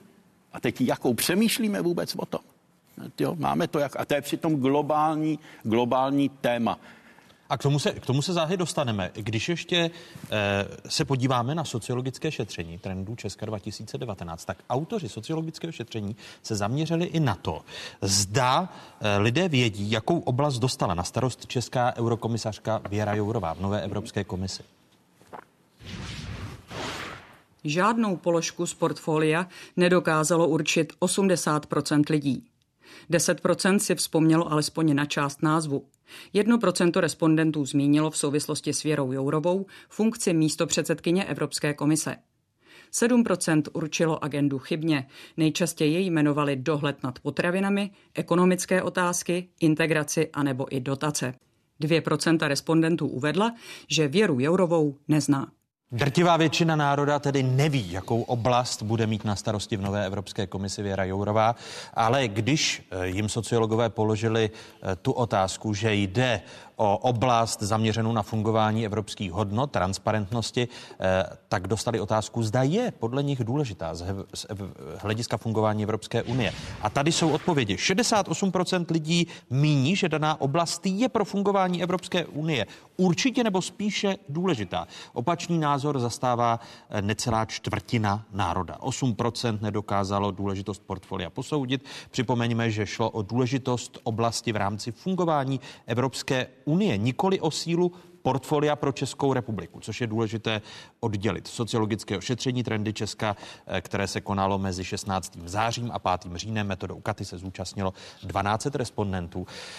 Vy už jste tady také zmínili to, co se děje eh, v oblasti Turecka, respektive Sýrie, eh, které je obýváno Kurdy. Zmínili jste migrační krizi v roce 2015, která byla zásadním tématem pro Evropskou unii a tureckou hrozbu, pokud nás budete kritizovat, ukážeme vám, že přijde další migrační vlna. Myslíte si, že poté, co Evropa zažila tu migrační vlnu v roce 2015, že by se ve stejné intenzitě takový problém mohl opakovat, že korupníku? Uh, mohl by se opakovat a viděli jsme, uh, viděli jsme, co to s Evropou udělalo tehdy. To, to s Evropou pořádně zacloumalo. Jednak jí to rozdělilo, že jo, mezi ty, kteří uh, stavěli ploty a, a chtěli se prostě vymezit vůči politice Evropské komise. Já teď neříkám, že ta politika byla nutně e, správná a jednoduchá a srozumitelná všem, ale to, řekněme ty evropské kvóty jako na rozdělení migrantů. E, a, e, Ty se znovu vracejí. E, po, či to po... dělítko se, dělítko, e, dělítko e, jsme jakž tak e, překonali, ale tady je. A když přijde další vlna, jak nám teď vyhrožuje pan Erdogan, eh, eh, se znovu zviditelní. Tak to je, to je, to je, to je, to je jedna věc. A, a, a druhá věc je, je samozřejmě, že eh, jakým způsobem budou, budou evropské politické síly tím ovlivněny. Mluvili jsme o nástupu nacionalistických, populistických a takových směrů. No tak samozřejmě, kdo bude těžit z, té, z tohohle kontextu? Jo. E, e, bylo tady změno, že to hlavní, e, co je před námi, je nejistota. To, čeho se lidé nejvíc obávají, nejistota. Ve situaci nejistoty vy, dáte, vy věříte tomu, kdo křičí nejvíc, kdo řekne, já jsem tady, já jsem ta silná moc. Já Vy potřebujete vládu silné ruky která to tady bude řídit. A to, to, to je argument, který je pádný. Když vidíte, proč jsou ty, eh, řekněme, Putin, Erdogan, v čem jsou přitažliví pro je, v, v jejich kontextu, protože mají tuhle tu fa, eh, sílu, jsou princip síly a ne dohodování. Evropská unie je postavena na tom, že je to permanentní dohadování, proto se zdá slabá, eh, není hmm. vždy akce schopná a tak dále. Tady jsou lidé, kteří říkají kolem, víte, vy žijete v ve světě, který je překonaný. Vy jste si mysleli, že po roce 89 začne takovýhle svět, taková globalizace, kde budeme dodržovat nějaké... Ne. Teď je nástup autoritářských mocností, síly, použití síly. A ta fascinace sílou existuje v našich společnostech v našich společnostech existuje, je tady část síly, která, e, e, obyvatelstva, která na tohle slyší. Vládu silné ruky. Čili já neříkám, že to je přímo to e, bude souviset s novou migrační vlnou, ale je to kontext, kterého mohou využít určitě síly. Jinými které... slovy, ta druhá migrační vlna to může na pomoci to znamená, že se Evropa nepoučila z té první migrační vlny v roce 2015, to Radičová? Zažili jsme několik migračních vln uh, už v tomto miléniu. Prvá byla v rokoch 2004-2005, málo se o něj hovorí, lebo jsme ju zvládli serióznym, normálnym spôsobom. Išlo naozaj o utečencov, ktorí po istom období azylu sa vracali domov to je, my totiž dávame do jedného vreca sústavne utečencov a migrantov. Niektorým politikom to obrovským spôsobom vyhovuje. Viete, ja mám pred sebou silný zážitok aj pre pri tejto vlne utečeneckej zbierky, ktorá sa konala v Bratislave, v Bystrici, v Košiciach, pomoci ľudí, kde v priebehu pár hodín sme nazbierali pomoc od bežných ľudí za niekoľko kamionov. Nikdy som o tom nemala dôvod hovoriť. Áno, moja pomoc bola v tom, že som zafinancovala tie kamiony, ktorí tú, tú pomoc odviezli a ja nezabudnem na starších ľudí, ktorí prišli a skromne dávali čaj alebo čo mali po ruke, že či to pomôže, že viac naozaj nemajú naši ľudia, majú srdce a vedia, že keď im na Prahu e, stojí bedár alebo leží dieťa, e, ktorému treba pomôcť, tak určite mu pomôžu. Druhá vec je, čo sa všetko podpísalo pod to, že sme dnes svetkami takej geopolitiky a novej geo, geoekonomiky, akej sme svetkami. Že subsaharská Afrika bude mať strašný problém a tam hovoríme o stovkách miliónoch ľudí že sme sa správali, keď sme mali silu v ramenách pred zhruba 100 rokmi ako kolonizátori, nevhodne k zemiam, ktoré sme kolonizovali a zanechali tam po sebe dosť veľký nazvem to obrazne šrumec, neporiadok a, a svoj dlh že sme následne sa seba zlikvidovali v svetových vojnách, aby nás iní zachraňovali a postavili sme sa na nohy. Máme za sebou komplikovaný príbeh aj našich utečencov do iných kontinentov a krajín, le, veď e, len do Afriky alebo Ameriky či do Austrálie e, sa odhaduje v krátkom období, že to bolo 60 miliónov Európanov. E, takže vnímame svet, viete, tak asymetricky, že nám, keď je zlé, tak my teda migrujeme do tých iných krajín a keď je inde zlé, tak pot, chceme potápať lode na našich hraniciach. A asi to nie je fér prístup. To, že nám tá vlna hrozí, je fakt. To, že na ňu ešte nie sme adekvátne pripravení, je tiež fakt. To, že násilné prerozdeľovanie utečencov nebude fungovať, je fakt tak sa zamýšľajme nad tým, ako vieme pomôcť v krajinách pôvodu, kde utečenci a táto kríza vzniká. Děkuji Větě Radičové, Žaku Rupníkovi a Janu Fischerovi, kteří byli prvními hosty dnešních otázek. Děkuji vám za tuto zajímavou diskuzi a těším se na další setkání. Děkuji. Děkujeme velmi pěkně za pozvání. Díky. Přeběte si na spravodajskou 24. Na jedničce končíme, budeme pokračovat pro stručných zprávách. Co bude následovat, jak se vládne v krajích, co mají velká a malá politika společného, eh, přijdou diskutovat hejtmani tří krajů. Ivo Vondrák z kraje Moravskosleského, Martin Netolický z kraje Pardubického a Jiří Čunek z kraje Zlínského. Představíme si i výsledky aktuálního volebního modelu České televize. Za pár okamžiků na spravodajské 24.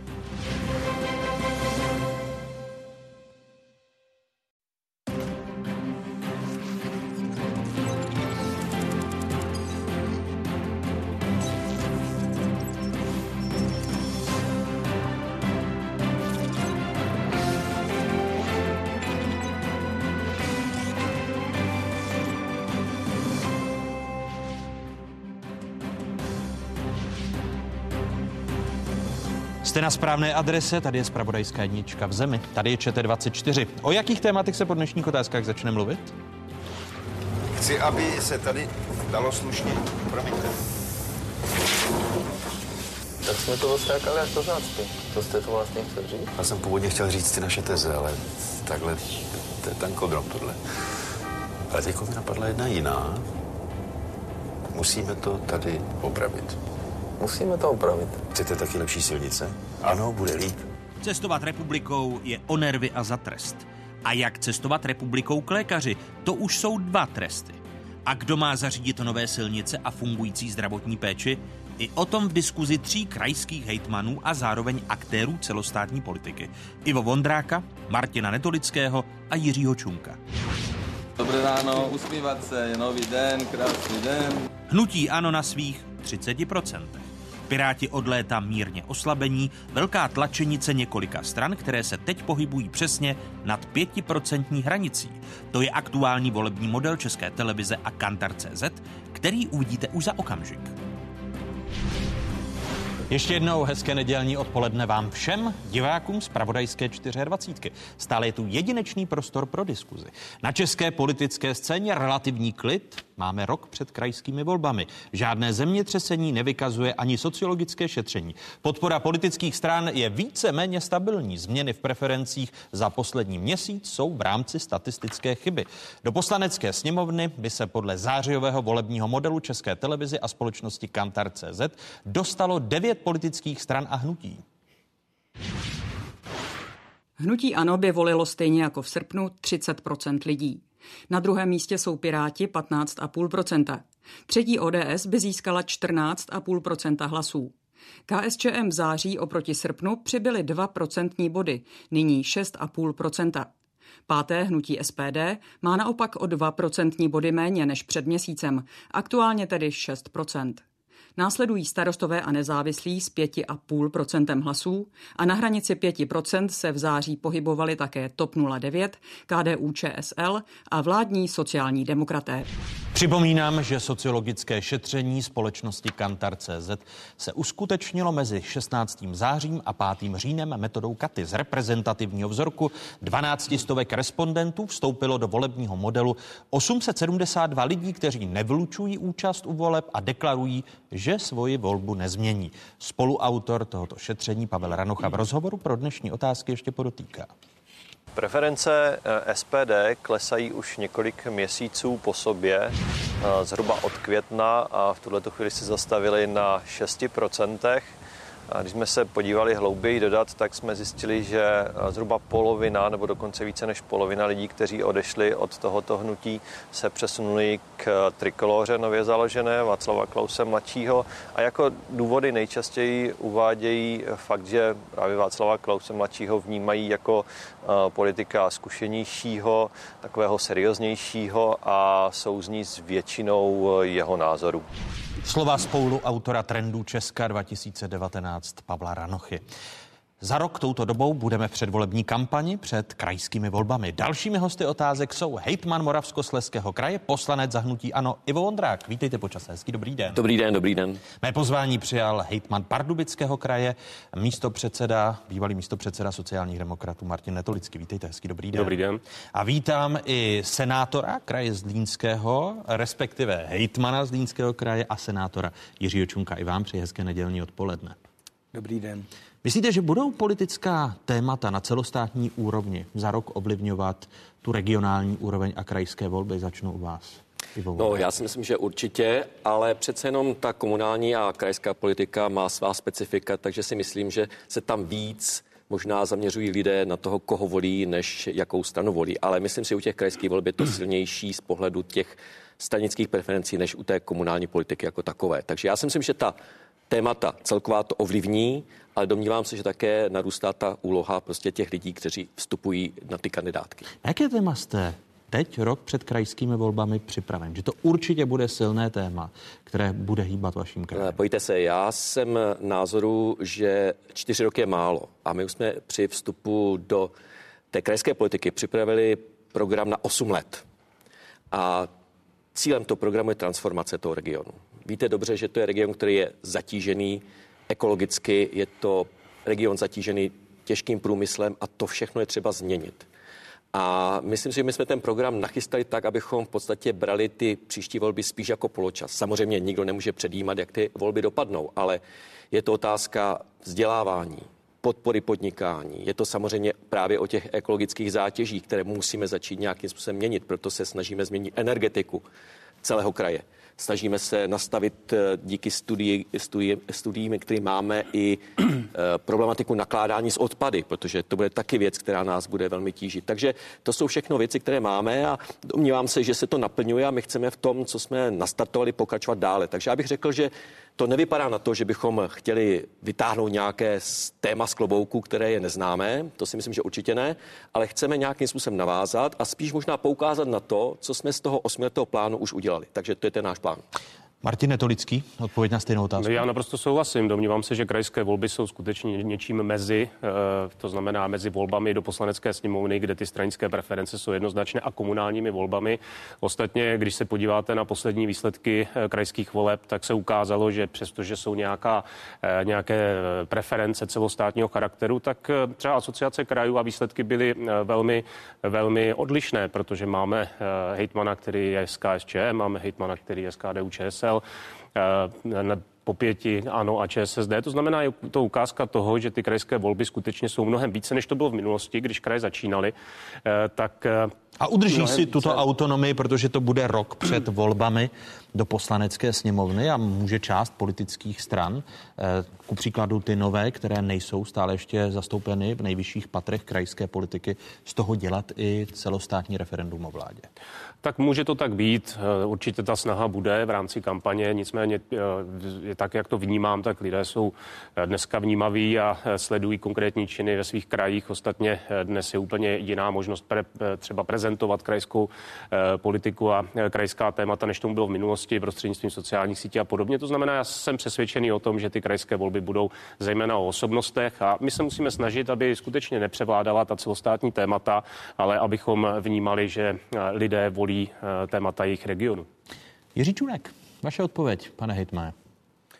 Tak ten rok 2008, kdy eh, sociální demokracie na základě těch 30 korun převálcovala jednoznačně všechny ostatní, tak myslím, že se nebude opakovat. Eh, myslím si, že to je tím, že lidé už na každou vlnu nenaskočí. Zkrátka hm, dávají si víc pozor, byť si mnozí myslí, že tomu tak není, ale hm, ty další volby ukázaly, že Eh, že přeci jenom mm, určité rozdíly s tím, koho znají a koho volí, dělají.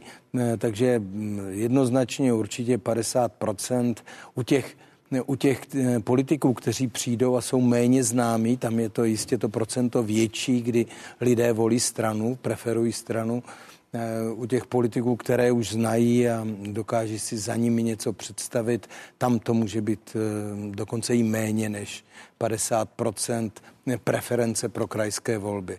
Takže já to vidím tak, že máme vzdělanější voliče.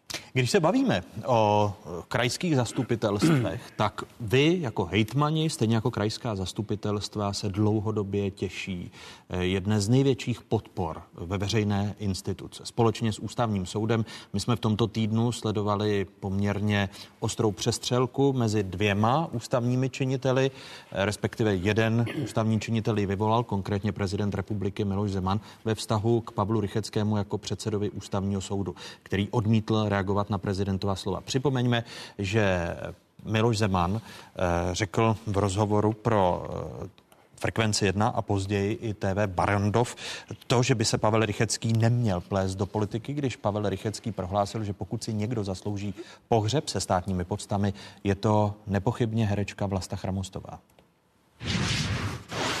Pavel Rychecký se v poslední době plete do politiky, aniž by k tomu byl kompetentní. A na druhé straně eh, zanedbává práci v ústavním soudu. Slova prezidenta Miloše Zemana, následně i tiskový mluvčí Jiří Ovčáček napsal na sociální síti Převelice se stydím za předsedu ústavního soudu. Svým prohlášením jenom vyvolává další vášně. Eh, ten Ovčáčkův tweet je tady před námi. Eh, je podle vás vhodná taková přestřelka a zneužívání eh, odchodu dvou eh, osobností z kulturního života? Jiří Čunku. Já přemýšlím nad tím, kdo kým je kontrolován. Když vezmete nás, tak my jsme kontrolováni každý den lidmi nejenom v našem regionu, taky nám to dávají najevo, nejenom na sociálních sítích, ale i eh, v médiích a eh, pak nám to spočítají jednou za čtyři roky, pokud nedojde k něčemu dříve. Eh, ústavní soud, ústavní soudce navrhuje pan prezident, schvaluje Senát a za deset let zkrátka může Senát přistoupit k tomu, že schválí toho soudce, pokud ho navrhne samozřejmě prezident znovu nebo ne. Eh, myslím si, že eh, pan prezident tam řekl v poslední době, eh, možná to bylo vyvoláno vyloženě tím, tím názorem na Karla Gota a Vlastu Chramostovou, ale možná, když řekl, že v poslední době, pravdou je, že já jsem přesvědčen, že u nás do veřejného prostoru v soudci obecně mnohdy vstupují víc, než by měli. Platí to podle vás na Pavla Rycheckého jako předsedu ústavního soudu? Uh, on je dost vidět, eh, dost často chodí i do tohoto pořadu, pokud si se nemýlím.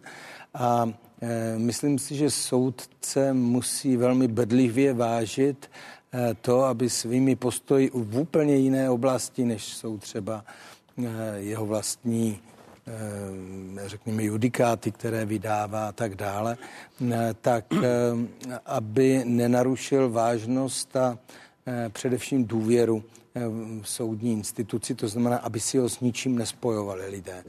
Ehm, je, mám mnoho případů, kterými nebudu tady zatěžovat, kdy soudci dokáží vystoupit uprostřed procesu, což ve světě, ke kterému se chceme přidat, to znamená ve světě, kde většina lidí má důvěru, nebo nadpoloviční většina zcela jistě má důvěru, což u nás není snad ani ne, v soudy, tak kde kde by tyto věci neměly být.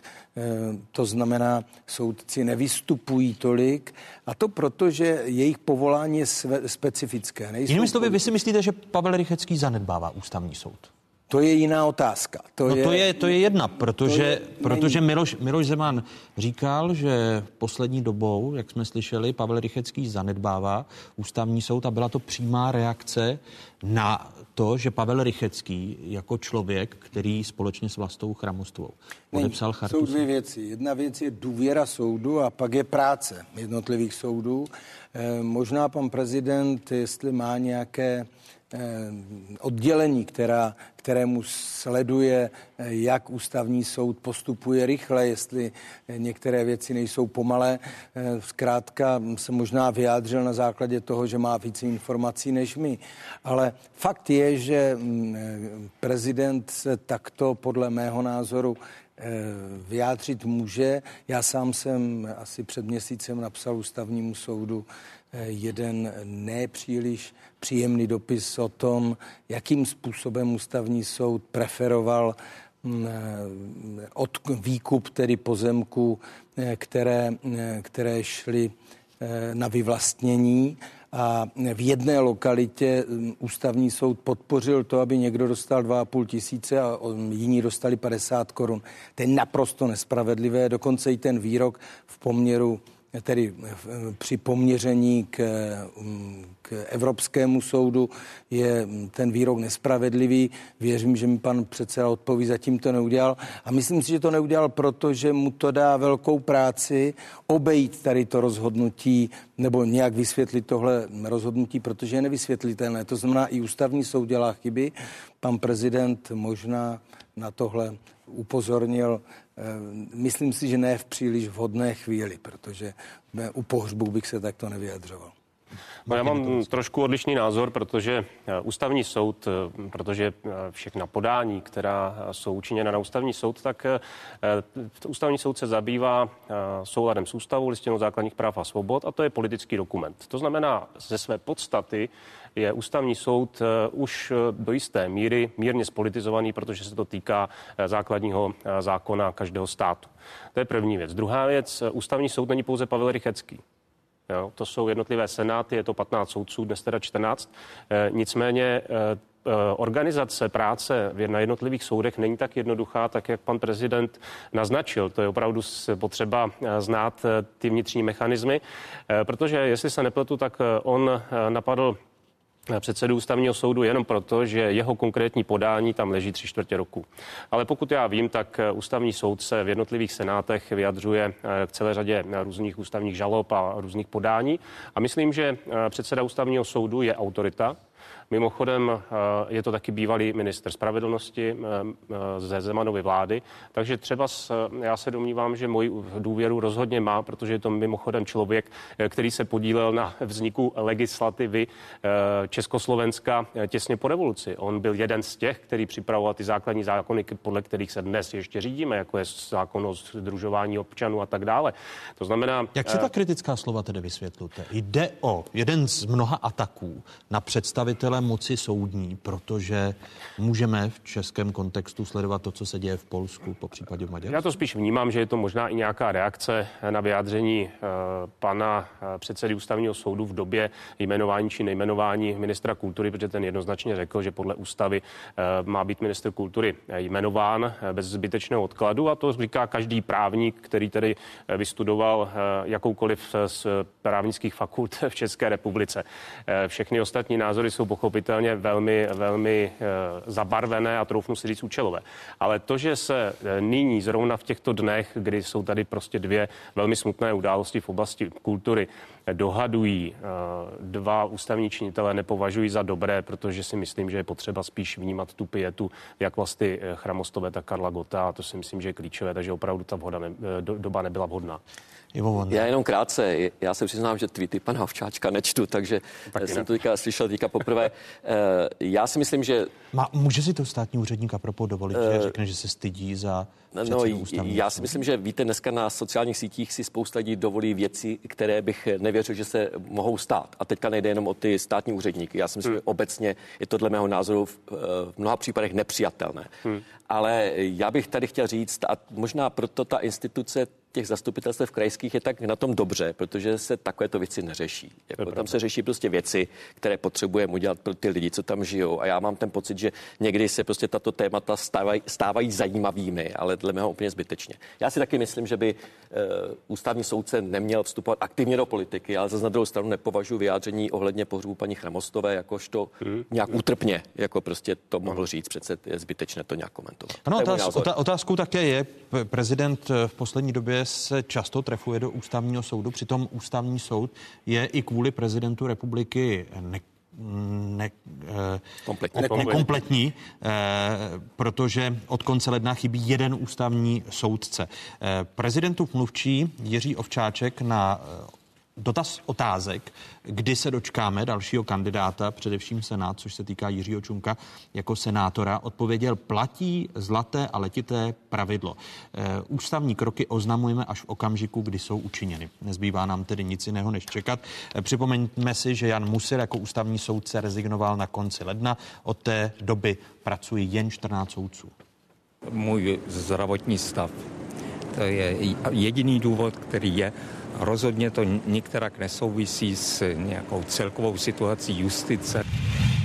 Návrh na nového soudce ústavního soudu předkládá pan kancléř, který považuje za normální a za běžné, že se schází s ústavními soudci. Scházím se se všemi politiky, scházím se s ústavními soudci, s normálními lidmi a nevidím na tom nic špatného. V tajném hlasování nebyl vysloven souhlas se jmenováním profesora doktora Aleše Gadlocha soudcem ústavního soudu. Domnívám se, že se více hlasovalo o panu prezidentu republiky a vedoucím jeho kanceláře než o mně. Uškodili ne mě, ale uškodili především ústavnímu soudu, protože ten mohl mít skvělého odborníka když se podíváme na vytíženost ústavních soudců, tak je zřejmé, že pokud eh, tři čtvrtě roku chybí ústavní soudce, že se to projevuje i v nápadu. Podle nejnovějších dat ústavního soudu, které mají otázky k dispozici, přišlo loni od ledna do 11. října 3413 podání. Tedy za stejné období letošního roku dostal ústavní soud méně podání a to 3315 na jednoho soudce. Tak loni v tomto období připadalo v průměru 227 věcí a letos, kdy je soud od 31. ledna oslabený o jednoho ústavního soudce 236 věcí. Jak dlouho jako Senát budete čekat na nového kandidáta? Bohužel je to eh, pravomoc a také povinnost pana prezidenta. Takže mm, já sám osobně jsem myslel, že eh, ta doba bude zhruba tři měsíce, než najde dalšího člověka. Pravdou je, že eh, to asi není jednoduché. Mm, s každým kandidátem by asi pan prezident měl mluvit, protože je to jeho volba. A čekání půl roku eh, vám přijde jako adekvátní doba? Ne, ne, ne. Zcela jistě ne. A může si dovolit prezident republiky kritiku, že se někdo nevěnuje ústavnímu soudu, když on sám už zhruba půl roku se nevěnuje ústavnímu soudu a nepředložil eh, Senátu kandidáta, pane poslanče? No, já si myslím, že by asi tohle neměl dělat. Dle mého názoru si vždycky říkám, že první si musím splnit své povinnosti a pak jak si se snažím eh, tlačit na ty ostatní, aby si je splnili taky. Ale opět, jak říkám, já si nemyslím, že by zase prezident nemohl prostě se vyslovit kriticky. Jako to je to prezident a já si myslím, že zase nemůžeme říct jenom to, že by měl být ten ceremoniář, který v podstatě něco někde eh, prohlásí, něco oznámí. Já si myslím, že tady bych to zase neviděl jako něco, co bych bylo fatální ve smyslu, že prostě nemůže se vyjádřit kriticky k eh, ústavnímu soudci. Já si myslím, že to je, nechci říct právo prezidenta, ale prostě tuto možnost určitě má. Čekání půl roku na dalšího kandidáta? No já se domnívám, že by pan prezident měl v tuto chvíli vyvolat nějaké setkání se zástupci eh, Senátu, protože si myslím, že eh, se nemůže zase stát, že bude vybrán kandidát, který Senátem neprojde. To, že Senát eh, je složený z politiků, kteří mají třeba jiný názor na celou řadu věcí, tak si myslím, že určitě dobré zorganizovat nějakou zkusku s předsedou Senátu a členy jednotlivých poslaneckých klubů, respektive předsedy, aby se našel kandidát, který bude kompromisní a projde hladce, protože já myslím, že ani pro ten celý systém není dobré, pokud se do ně jde, jde do nějakého divokého hlasování a je zamítnutý kandidát, protože to zase vyvolává akorát eh, nějaké spory mezi ústavními institucemi a já si myslím, že je v tomto případě dobré hledat kompromis. Takže eh, tweety Jiřího Včáčka opravdu stejně jako říkal kolega Modrák, tak ty mě opravdu nezajímají, protože to jako kdybychom komentovali tweety našich vzájemně našich tiskových mluvčích. Nevím, proč bychom to měli dělat. No, otázka je, jestli si to vaši tiskoví mluvčí dovolí. A jestli by byli vašimi tiskovými mluvčími, tak mají pokud takové... by napsali, že se stydí za svého premiéra, nebo... Tak naši tiskoví mluvčí, teda aspoň tak to máme zavedené, ne, nekomentují nic bez toho, že by to se mnou projednali. A já si myslím, že takhle by to mělo fungovat tedy. Jo. Já ale nevím, jako něco jiného by bylo, kdyby napsal Jiří Ovčáček ze stydí za svého prezidenta.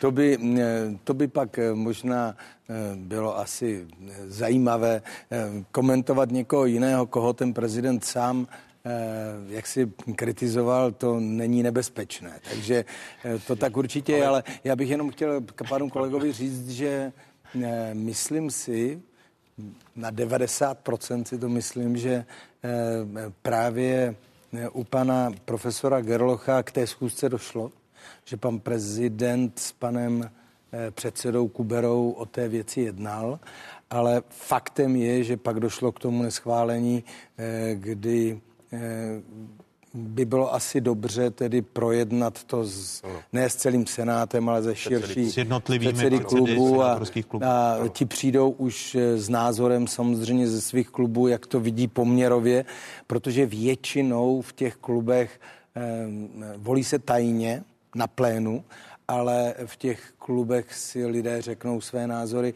takže myslím, že by pan prezident zpětnou vazbu dostat eh, mohl a velmi rychle.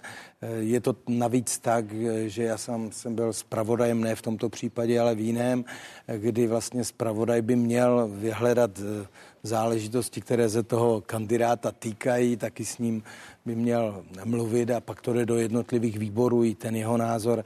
Ne, takže myslím, že se to dá dopředu odhadnout, jestli ten kandidát má 90% nebo 50% šanci. Vy už jste se shodli na tom, že je neuměrné půl roku odkládat eh, předložení dalšího kandidáta do ústavního soudu eh, Senátu parlamentu České republiky a byl tady také, eh, byla tady řeč o konfliktu mocí. Teď mi dovolte, abych se vás jako hejtmanu zeptal na konflikt s mocí výkonou, který se týká, jeden z mnoha konfliktů, který se, který se týká dopravy. Mítné na silnicích první třídy se platit bude. Eh, minister dopravy Vladimír Kramlík vytvořil pracovní skupinu, která se má s poplatněním eh, zabývat. V otázkách minulý týden mimo jiné připomněl, že, eh, cituji, peníze na opravy silnic krajů posílali jen ministři dopravy zahnutí ANO.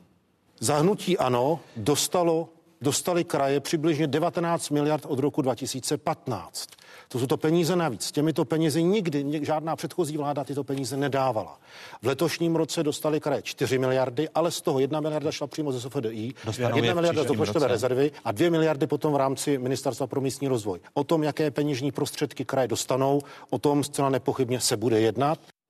Slova ministra dopravy Vladimíra Kremlíka z Hnutí. Ano, ještě se podívejme na to, kolik peněz tady v Hejtmaně už eh, brblají, že, že ty peníze nedo... Ne, komentují, komentují. že jste ty peníze nedostali. Ne, prostě, že se pan eh, pre, eh, minister spletl a my jsme nedostali. Jsme dostali dvě, pak je jedna na SFDI a ta na tu čtvrtou se díváme v nedohlednu. Takže jste dostali jenom tři ze, ze no, Já bych, ale já bych to doplnil. Já si myslím, že je pravda to, co se řeklo, že jsme dostali ty peníze, před, předtím se nedávali. O tom není sporu. Co mně připadá skutečně, já teď řeknu takové slovo možná až vulgární, potupné je to, že se každý rok o tom musíme s vládou hádat. To si myslím, že bychom skutečně mohli vyřešit. Proto jsme se shodli na asociaci kraj, krajů podpořit náš návrh za Moravskoslezský kraj, ano, aby se do SFDI Jako byste dostal... se mi díval do scénáře, pan, pane hejtmane a po, poslanče, sněmovní tisk 357. Ano, ano, ano, ano, výborně. A tam chceme, aby se v podstatě v rámci alokace fondů pro SFDI řeklo, kolik z toho půjde na dvojky a trojky. Abychom v podstatě už na začátku roku to věděli, aby to bylo systémově čisté, abychom skutečně mohli vysoutěžit vše, co je potřeba, protože když to dostaneme v Dubnu, hmm. tak se samozřejmě komplikuje všechno, výběrová řízení, navíc ty peníze prostě se eh, jaksi nedostávají do těch firm včas. Oni taky musí plánovat ty firmy, ty své stavby. To znamená, oni v podstatě už v tom polovině roku už mají problém zaplánovat ty své prostředky. Takže já říkám, Bůh zaplať za to, že ty peníze dostáváme, ale hledejme cestu, jak to udělat systémově korektně. Když se ještě, pardon, vteřinku, když se ještě podíváme právě na to, kolik jste dostali v těch jednotlivých letech jako kraje na údržbu silnic druhých a třetích tříd. Rok 2015. 4 miliardy 600 milionů. To jste dostali. V roce 2016, stejně jako i o rok později, stát krajům poslal 3 miliardy. Loni jste získali na své silnice 4 miliardy ano. a letos jste měli získat 4. Dostali jsme dvě. Dostali jste dvě. Ano. Tu třetí ani ne. tu čtvrtou ještě nemáte? Já to vysvětlím. To je totiž úplně, eh, to je, my tady totiž mícháme dojmy a pojmy. Protože my jsme sice dostali čtyři, ale z toho dvě miliardy jsou z evropských fondů. Ano. Pouze na konkrétní silnice. A to jsou většinou silnice druhých tříd. Na silnice třetích tříd totiž neexistuje dotační titul z Evropské unie a proto my je opravujeme buď z vlastních prostředků nebo z prostředků, které dostáváme ze státu od státního fondu dopravní infrastruktury. Pan minister asi nemá úplně přesné informace, protože to je takový jako makropohled. Nicméně eh, příprava těch projektů, eh, které čerpáme z Evropské unie, tak trvá až tři roky. Tam musí být majetkové vypořádání. Ten projekt je velice složitý, jsou to třeba i obchvaty eh, měst a obcí, kdežto ty peníze ze státního fondu fondu dopravní infrastruktury jsou mnohem lépe a jednodušeji čerpatelné a jsou právě na ty akce, eh, které po nás chtějí starostové, to znamená zejména na silnice třetích tříd. Mimochodem v současné době eh, probíhá poměrně velké množství eh, výsprav kanalizací a potom my jsme dotazováni, jestli bychom neopravili v těch konkrétních obcích silnice. My na to nemáme peníze. Když se tedy, že vstoupím do vaší řeči, podívám ještě jednou na ten graf, ano. který jsme divákům ukazovali. Tak ty 4 miliardy loni byly ze státního ano, fondu dopravní ano, infrastruktury, ano. ale letos, když Jenom v tom dvě. grafu máme, jak sami znovu vidíme, 4 miliardy, tak ty jsou fiktivní, protože jste dostali... Já bych byl opatrný s tím fiktivním. Je to skutečně, no, já si myslím, že my to dostáváme jako přes evropské fondy a to ne. skutečně o tom, co říkáš, že to musíme, nebo říkáte, pane Hetmane, že to musíme udělat tykáme, přes... My si tykáme, dobře.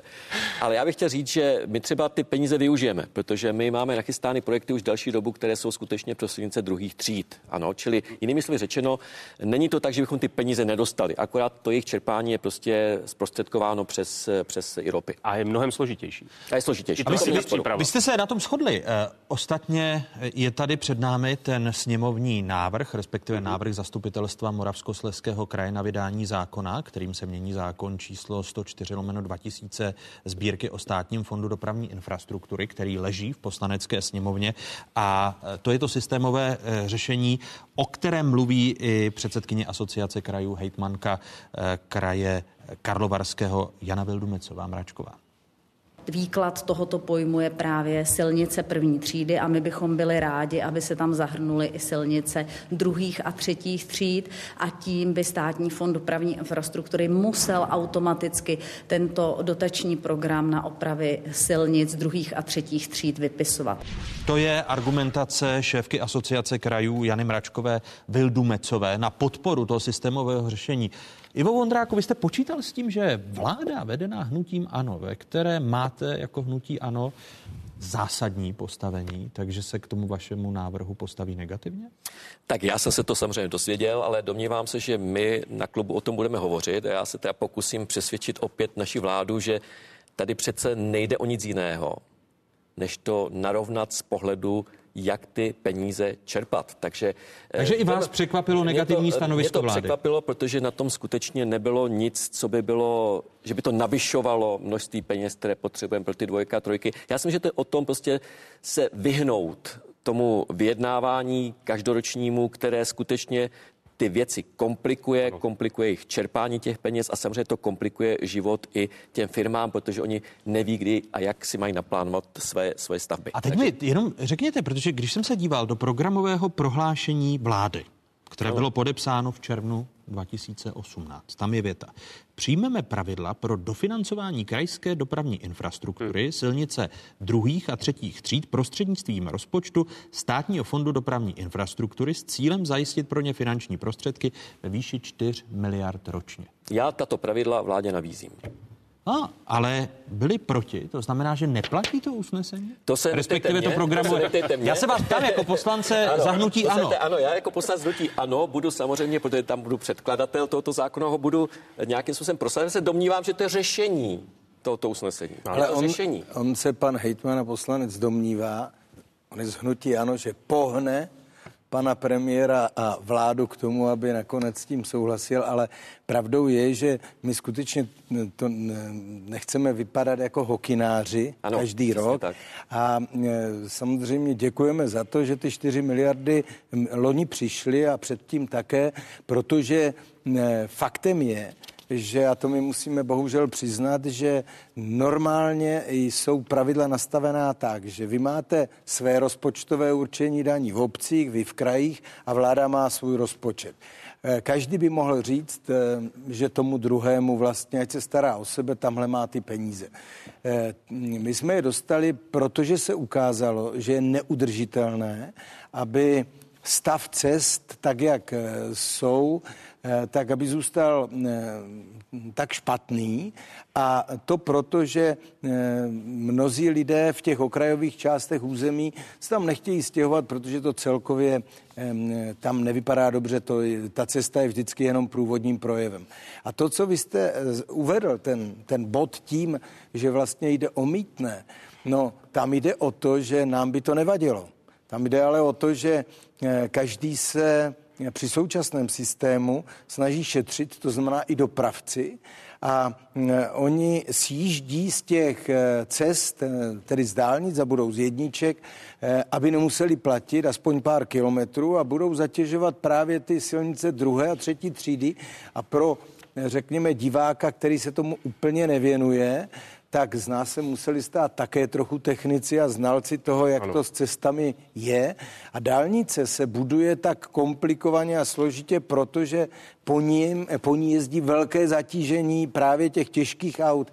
Zatímco ty silnice třetích a druhých tříd se vůbec na toto zatížení nekonstruovali a proto tam potom vznikají ty ohromné koleje, rozbíjí nám cesty a e, my vlastně potom říkáme, vy sice e, řík, e, tvrdíte, že každý máme svoje peníze, ale díky svému opatření jste vlastně daleko více zničili naše cesty. Ale to je, to je základ ale, té naší diskuze. Ale s vámi ministerstvo dopravy loni, byl sice jiný minister dopravy, Daňťok, dnes máme Vladimíra Kremlíka, tak podepsal memorandum, ze kterého budu citovat. Asociace a svaz vyzývají ministerstvo dopravy, aby na části či na všech nově výkonově spoplatněných silnicích první třídy od ledna roku 2020 byla aplikována nulová sazba mýta. Ministerstvo chápe zájem asociace a svazu jako opodstatněný a je připraveno požadavek asociace a svazu akceptovat. Letos eh, v červnu ale nástupce Dana Ťoka, už zmiňovaný minister dopravy Vladimír Kremlík, řekl, že rozšíření mýta na dalších silnicích první třídy se nevyhne a zavedení nulové sazby by totiž spochybnilo ten mítný tender. Tady máme to prohlášení. Vy berete aktivity současného ministra dopravy jako porušení toho memoranda, Martine? No tak zcela jednoznačně, protože předpokládám, že eh, pokud se nic nezmění a třeba to memorandum není vypovězeno, tak platí dál. To znamená, je závazné i pro eh, nástupce a očekával bych, že eh, se dohody mají plnit. Ale víte, ten problém celý je jeden a konkrétní. Prostě ty silnice byly kdysi státní vznikly kraje a dvojky a trojky stejně jako po celé Evropě byly převedeny na kraje. Ale v takovém stavu, že se na ně nestále, nesáhlo často 40 a více let.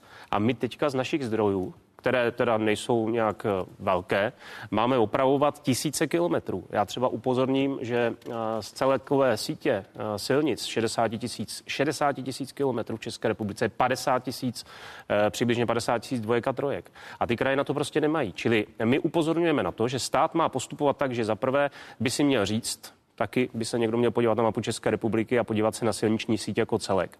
Že není možné opravovat jenom dálnice nebo stavět dálnice a opravovat silnice první třídy, ale že je potřeba prostě se vnímat jako problém těch 50 tisíc kilometrů, které jsou ve vlastnictví krajů.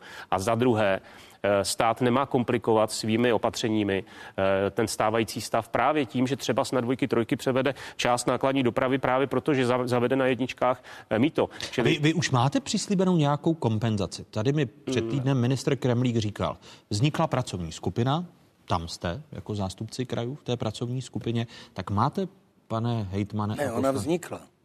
Prostě ta skupina vznikla, musí něco navrhnout.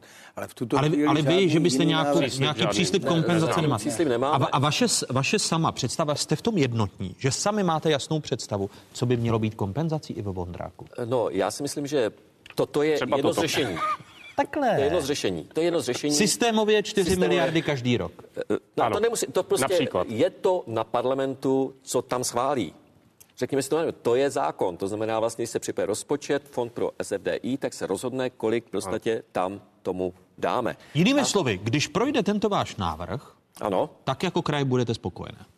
No tak záleží na tom, kolik potom do toho fondu dostaneme. Jo? To ještě neznamená, že tam dostaneme ty 4 miliardy, ale bude to, je to součástí, je to prostě je to systémové řešení, tak abychom nemuseli potom individuálně prostě vést ten, ten, řekněme, dlouhodobý, nechci říct spor, ale prostě diskuzi na téma, zdali teda ty peníze potřebujeme nebo nepotřebujeme. Ale já bych tady chtěl dodat ještě jednu věc. My teďka z hlediska těch dvojek, dvojek a trojek se dostáváme do kritické situace i z důvodu kůrovce.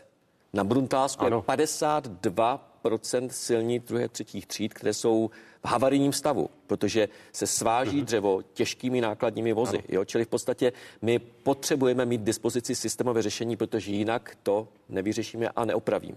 Já se nechci dožít situace, že pojede po nějaké opuštěné cestě sanitka a urazí si tam nápravu, protože v podstatě je tam díra, kterou nikdo neopravil. To se prostě může lehce stát. Takže já jenom varuju před tím, že pokud se to systémové opatření nepřijme, tak budeme mít s tím problémy. A myslíte, když chcete přemluvit poslance hnutí ano, sociální demokraté proto budou hlasovat? Tak já jsem přesvědčený, že ano. Já, já no, vláda to odmítla. Jako Dobře, ale tak eh, to, jednak tam, tam sociální vy... demokracie nemá většinu, ale toto je o zdravém rozumu, protože my neříkáme nic jiného, než že státní fond eh, dopravní infrastruktury má také počítat s krajskými silnicemi. Doposud nepočítá a je to nahodilé.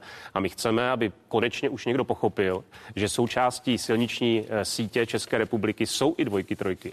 Že to je prostě veřejný majetek. To není majetek netolického Vondráka Čumka.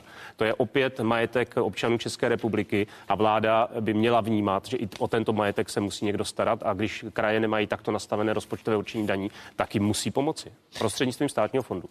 Ten návrh, váš návrh, by měl vstoupit v platnost 1. ledna roku 2020. No. Je to ještě reálné? No, tak je to teďka na programu jednání vlády. No tak je to, Třeba, pardon, teď, pardon, se dělá, teď se dělá rozpočet. Jako ještě není schválený, to znamená 4, 4 miliardy Eh, když vezmeme k poměru celkového rozpočtu, je částka, se kterou určitě hýbat lze, to je jedna věc, ale druhá věc je, že ne, aby ten systém, aby to nebylo úplně tak jednoduché, že jde jenom o díru v cestě, tak my samozřejmě bojujeme také za to, jaký systém mítného budeme mít, protože jsou systémy, které sledují to auto celou dobu přepravy. To znamená, že při tom satelitním systému eh, se ví, jestli to auto sjelo z trasy nebo nesjelo a kudy jelo. To znamená, e, že tyto věci se daleko lépe kontrolují. Vemte si, e, tam byl jeden z návrhů, myslím, kolegové si vzpomenou, není to tak dávno, že tedy dobře, tak si osaďte tam značky, že tam nemůže jezdit auto nad 12 tun.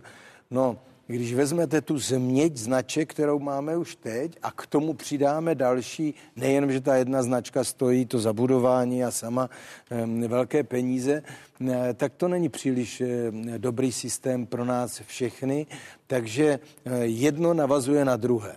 To znamená, když bude ten systém hlídání těch e, tedy nákladních automobilů tak eh, je to jednodušší, protože oni prostě nebudou mít důvod, protože budou spoplatněni všude. Teď jedna novinka, kterou chystáte nám, kteří cestují vlakem v některých krajích. Eh, s novým jízdním řádem přijdou v některých krajích komplikace. Šest krajů, konkrétně Jihomoravský, Olomoucký, Zlínský, Liberecký, Ústecký a Plzeňský. Už je vidíte na mapě České republiky. Eh, zavádí takzvané brutto smlouvy. V těchto krajích tak za výběr tržeb budou odpovídat sami kraje, nikoli dopravci. Čtyři ze zmíněných šesti krajů Zlínský, Jehomoravský, Ústecký a Olomoucký se rozhodli neakceptovat ve svých vlacích jízdní doklady českých drah. Zbylé dva kraje, Plzeňský a Liberecký, ponechají možnost využít oba druhý jízdenek. Mezi kraje, které nebudou od prosince akceptovat jízdní doklady českých drah, patří Zlínský kraj. Tak značek vám přijde moc, ale z matky na železnici Jiří Čunku dělat budete.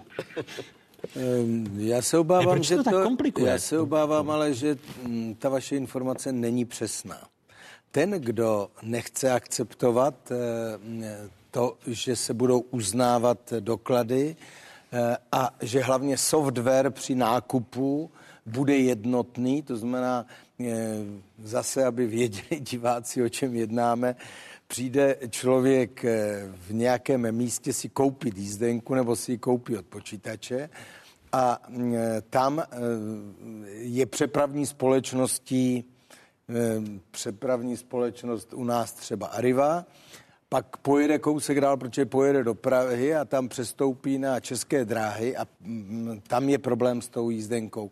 A my naopak jsme teď měli velké jednání krajů u nás tento týden, kde zástupci jednotlivých krajů, tak jak jste je tady jmenoval, apelují na české dráhy. Já sám jsem o tom mluvil, je to trochu chudák, protože je tam nový pan generální ředitel českých drah, jmenuje se Nebeský, takže jsme mu připravili takový dobrý vstup, aby zajistil, že softwary budou kompatibilní, to znamená, že nebudou obč- občana ob- obtěžovat a e, je to samozřejmě vzájemné uznání a sdílení jednotlivých klíčů, přístupů a tak dále e, do těch softwarových aplikací a systémů. Takže Jste řekl, že ta má informace říkáme, ne, ta není pravdivá. Není pravdivá z Tím toho, že bychom říci... to vyvolali my. No, ale, ale vezmě, já chápu, že někdy My se začít vyvolali. musí, ale podívejte se, že ani na celostátní úrovni nejsou schopni dopravci si uznávat jízdní doklady. Ale takže, toto je celostátní úroveň. Protože takže se, takže my se, jsme jenom... Takže udržujete, udržujete nás cestující v napětí a možná v kombinaci. My ne. My ne, my ne. My taky ne. Víte co, pravda... Vy byste to nespouštěl, pravda, to, co ne, pravda, od, Máme pravda, ODS a máme tady ale od začátku je pravda jiná. My jsme povinni jako kraje soutěžit dopravce. A to jak autobusové, tak, eh, tak eh, železniční. A my jsme to udělali eh, k našemu překvapení eh, do míst, kde byly jenom české dráhy, teďka přišli jiní dopravci. Soutěž tak dopadla, my nemáme právo říct, že i když si nabídl nejlepší podmínky, tak, eh, tak tě vyhodíme, je to normální soutěž. Takže, jsme, takže dopravci tam teď nastupují a teď došlo k tomu, že české dráhy řekly, náš systém není kompatibilní s jejich a nebude se to moci uznávat. Je to komplikace. Takže jsme vyvolali jednání, ta budou pokračovat a my jsme přesvědčeni, že do, do 15. srpna, kdy dochází té změně, eh, tak eh, že ta věc může být vy, vyřešena, protože my chceme, aby um, i v Takže tom u vás ve- Zlínském kraji se pro mě od prosince nic- nic nemění. Doufám, že, doufám, že ne, protože je, jde o to, abychom se dohodli všechny kraje. Takže jistci všechny nejste. kraje. Může- jistci nejsem. Takže může být, ta, jsem, může být ta má informace pravdivá ještě? Může. To, to znamená, že stále ještě hrozí, že ve Zlínském kraji nebude akceptován na regionálních tratích doklad českých drah. Ne, je to jinak. Ne, že ve Zlínském kraji. Tam jde o to, že nebudou akceptovat jiní dopravci vzájemně si jednotlivé, to znamená české dráhy nebudou akceptovat platbu jiného dopravce a naopak. No ve vašem To Zlínském kraji, protože tam Ale to se týká více krajů, nejenom našeho. Takže, ta informace je pravdivá. takže- Ale, ale cháp, chápu-li správně... ale problém teď, vidíme teď v kompatibilitě se systémem českých drah A to my jsme zcela jistě nespůsobili. A jak jsem osobně mluvil s panem ředitelem, on bude dělat všechno pro to, aby ten systém fungovat mohl. Od od toho 15. prosince. Od toho 15. prosince. To znamená, no. aby ty zmatky v těch krajích, když si koupím jízdenku e, českých drah a přesednu do vaší Arivy, tak aby mi ji uznali a ne, že mě vyhodí z vlaku. Ano. To jednání těch krajů se, mm, vy máte informace rychle, se uskutečnilo, myslím, že teď ve čtvrtek to bylo, e, takže my, my jsme e, zítra nebo pozítří půjdou ze všech krajů půjde podnět, vlastně stejný dopis, nebo půjde jeden dopis podepsaný hejtmany eh, na pana, na pana ministra a na pana generálního ředitele Českých drah. Dá se to stihnout ještě 15. Do je to softwarová záležitost. Tak jako šibeniční termín to samozřejmě je, ale je řešitelný. To určitě ano.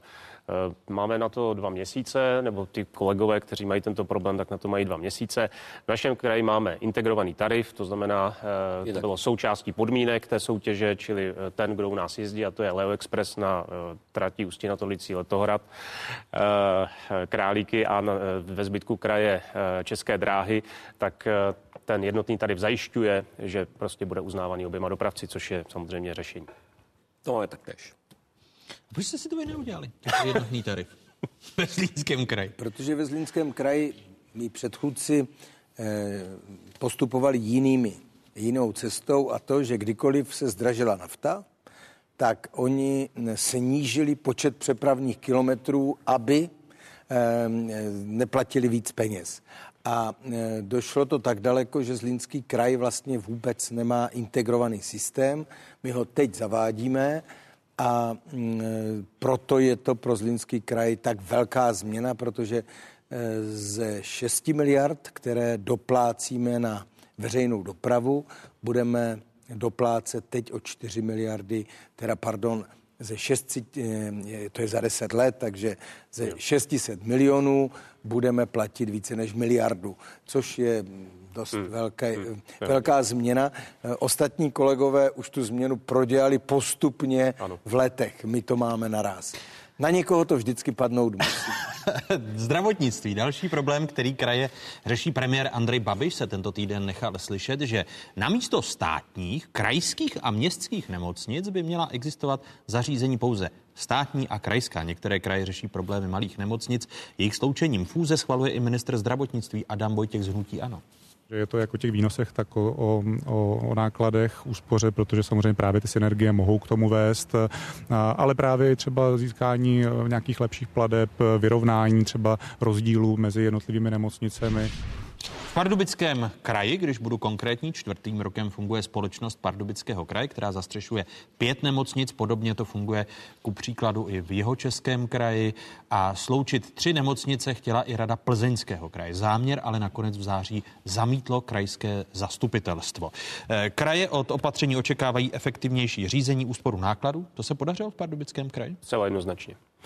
Eh, já jsem v roce 2011 v prosinci nastupoval jako radní pro zdravotnictví. Měli jsme pět samostatných akciových společností, z nichž eh, tři byly v totálních ztrátách, hlubokých ztrátách a kraj každý rok dorovnával v rámci vyrovnávací platby eh, ty ztráty tak, aby jsme nemuseli vyhlásit zákonný konkurs. V úhrnu to dělalo 150 až 200 milionů korun, které kraj z vlastního, to znamená z toho nikoli z veřejného zdravotního pojištění, ze kterého mají být placeny nemocnice, ale dával z vlastních prostředků na úkor třeba silnic druhých a třetích tříd, školství a podobně 150 až 200 milionů korun. V současné době jsme v mírném plusu což je zadání Rady kraje. Eh, my nechceme eh, na zdravotnictví vydělávat, ale chceme, aby bylo schopné alespoň část investic například vzít eh, na sebe, takže tato akciová společnost třeba investuje do obnovy technologií a přesto jsme v černých číslech. Nicméně musím zdůraznit, že ten proces byl poměrně zlouhavý.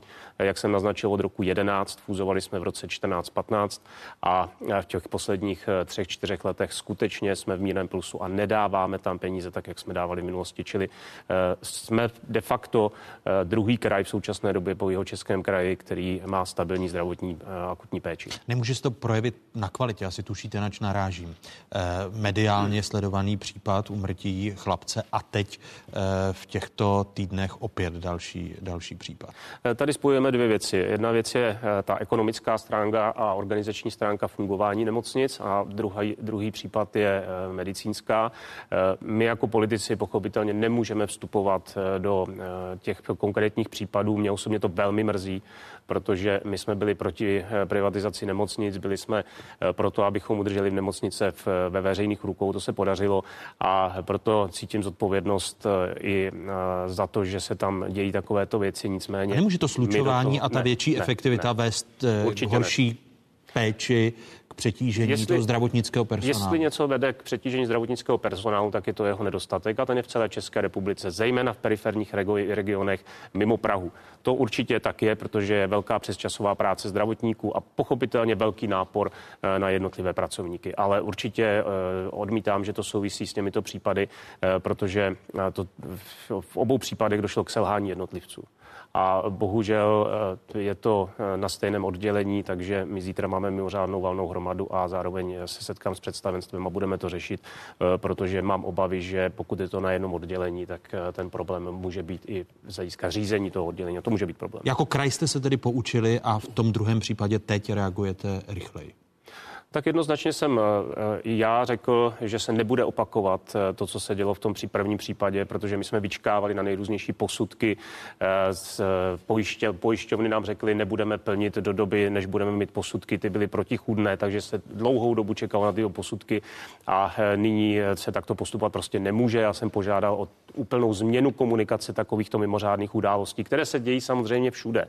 Nicméně to, co já vnímám, tak ten problém byl i trochu v komunikaci těchto věcí, čili eh, tento případ eh, jsme zveřejnili sami a e, myslím si, že se musí e, jít napřed, e, protože to jsou prostě případy, které jsou politování hodné. Slovy, pozítku dojde podle vás k zásadním personálním opatřením v Pardubické nemocnici na tom oddělení, aby se to již nestávalo? Já musím konstatovat, že určitě to není na úrovni představenstva nemocnic, protože to nezodpovídá přímo, ale ve chvíli, kdy například primář toho oddělení nás neinformoval, ne, neinformoval ani své nadřízené o mimořádné události a dozvěděli jsme se to až ve chvíli, kdy si po třech měsících rodina nebo když si rodina vyžádala zdravotnickou dokumentaci a nebylo to hlášeno jako mimořádný případ, tak tam asi nějaký problém byl.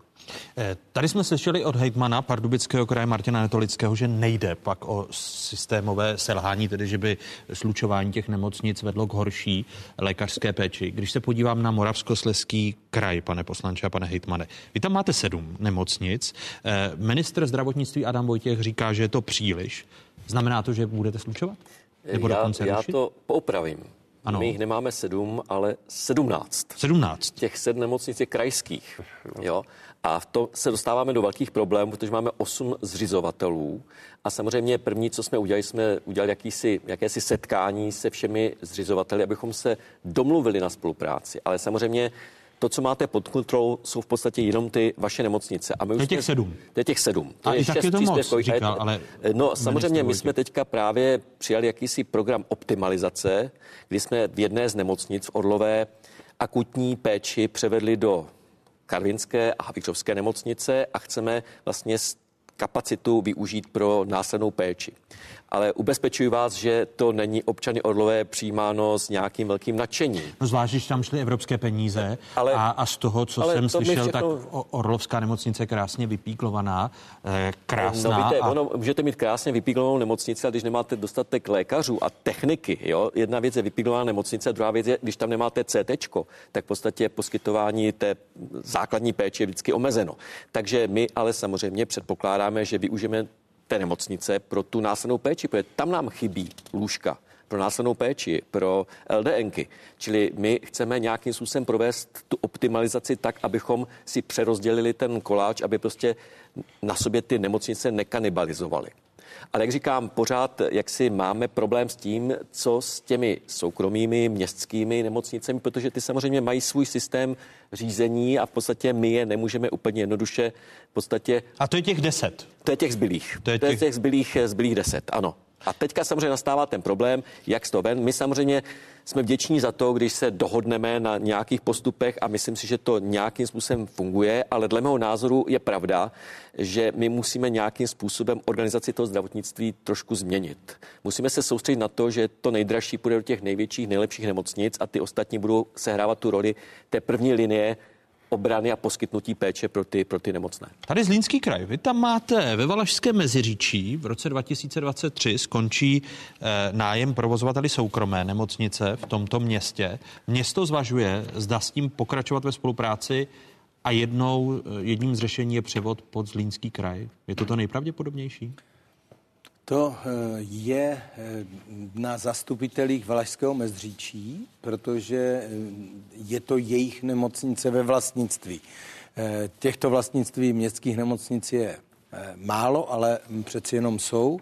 Oni se rozhodli před hm, těmi 17 nebo kolika lety dát nemocnici firmě Agel do zprávy a my se o ní budeme, hm, my se o ní budeme ucházet. Ale já vzhledem k tomu, že jsem mezi hejtmany zodpovědný za zdravotnictví, každý z nás má nějaký segment a řídím ho ve Zlínském kraji, tady bych panu kolegovi chtěl říct, že my jsme od mého nástupu máme taky jenom černá čísla už teď v nemocnicích všech námi řízených, ale je to tak, že první musí zasáhnout stát ve smyslu tom, že v zákoně je, že za eh, organizaci zdravotnictví ve smyslu dostupnosti péče je zodpovědná pojišťovna.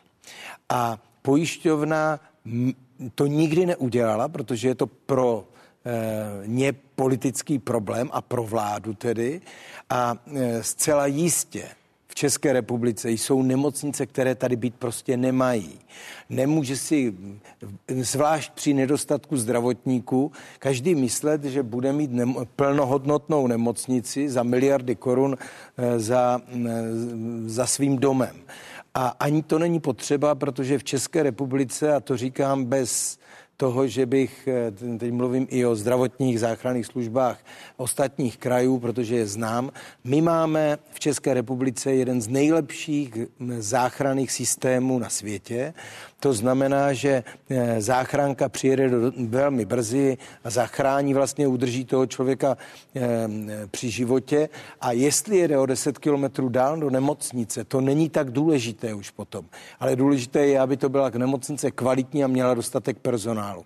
A toto se musí v České republice změnit, je to na vládě, je tady například v Praze zcela jistě mnoho fakultních nemocnic. To znamená, musí dojít k reorganizaci všude a potom se dostane lékařů i na ty periferní Jinými slovy, eh, podle části. vás minister zdravotnictví začíná od konce a měl by začínat u Protože u... začal eh, ne úplně od konce, myslím si, že se snaží, a my, teď ten vstup premiéra taky vítám do této oblasti, ale to zásadní, kterou, co neudělala žádná vláda, čeho se bála, říct ne, tady je nemocnic v tomto v této oblasti hodně, bude jenom jedna a myslím si, že to je základ toho, kdy se ukáže, že ve zdravotnictví jsou peníze, ale bohužel se s nimi mrhá bohu, tam, kde udržujeme některé nemocnice při životě za veřejné peníze a nemě, nemuselo by to tak být, protože vedle kousek je nemocnice jiná. Trojice hejtmanů byla hosty otázek. Děkuji Ivo Vondrákovi, hejtman Moravskoslezského kraje, Martinu Netolickému, hejtman Pardubického kraje. Děkuji také. A děkuji Jiřímu Čunkovi, hejtman kraje Zlínského. Děkuji a těším se někdy příště na shledanou. Takové byly dnešní otázky. Najdete nás na internetových stránkách České televize, jsme na sociálních sítích. Hezký zbytek neděle, pokud možno, ve společnosti z Pravodajské 24.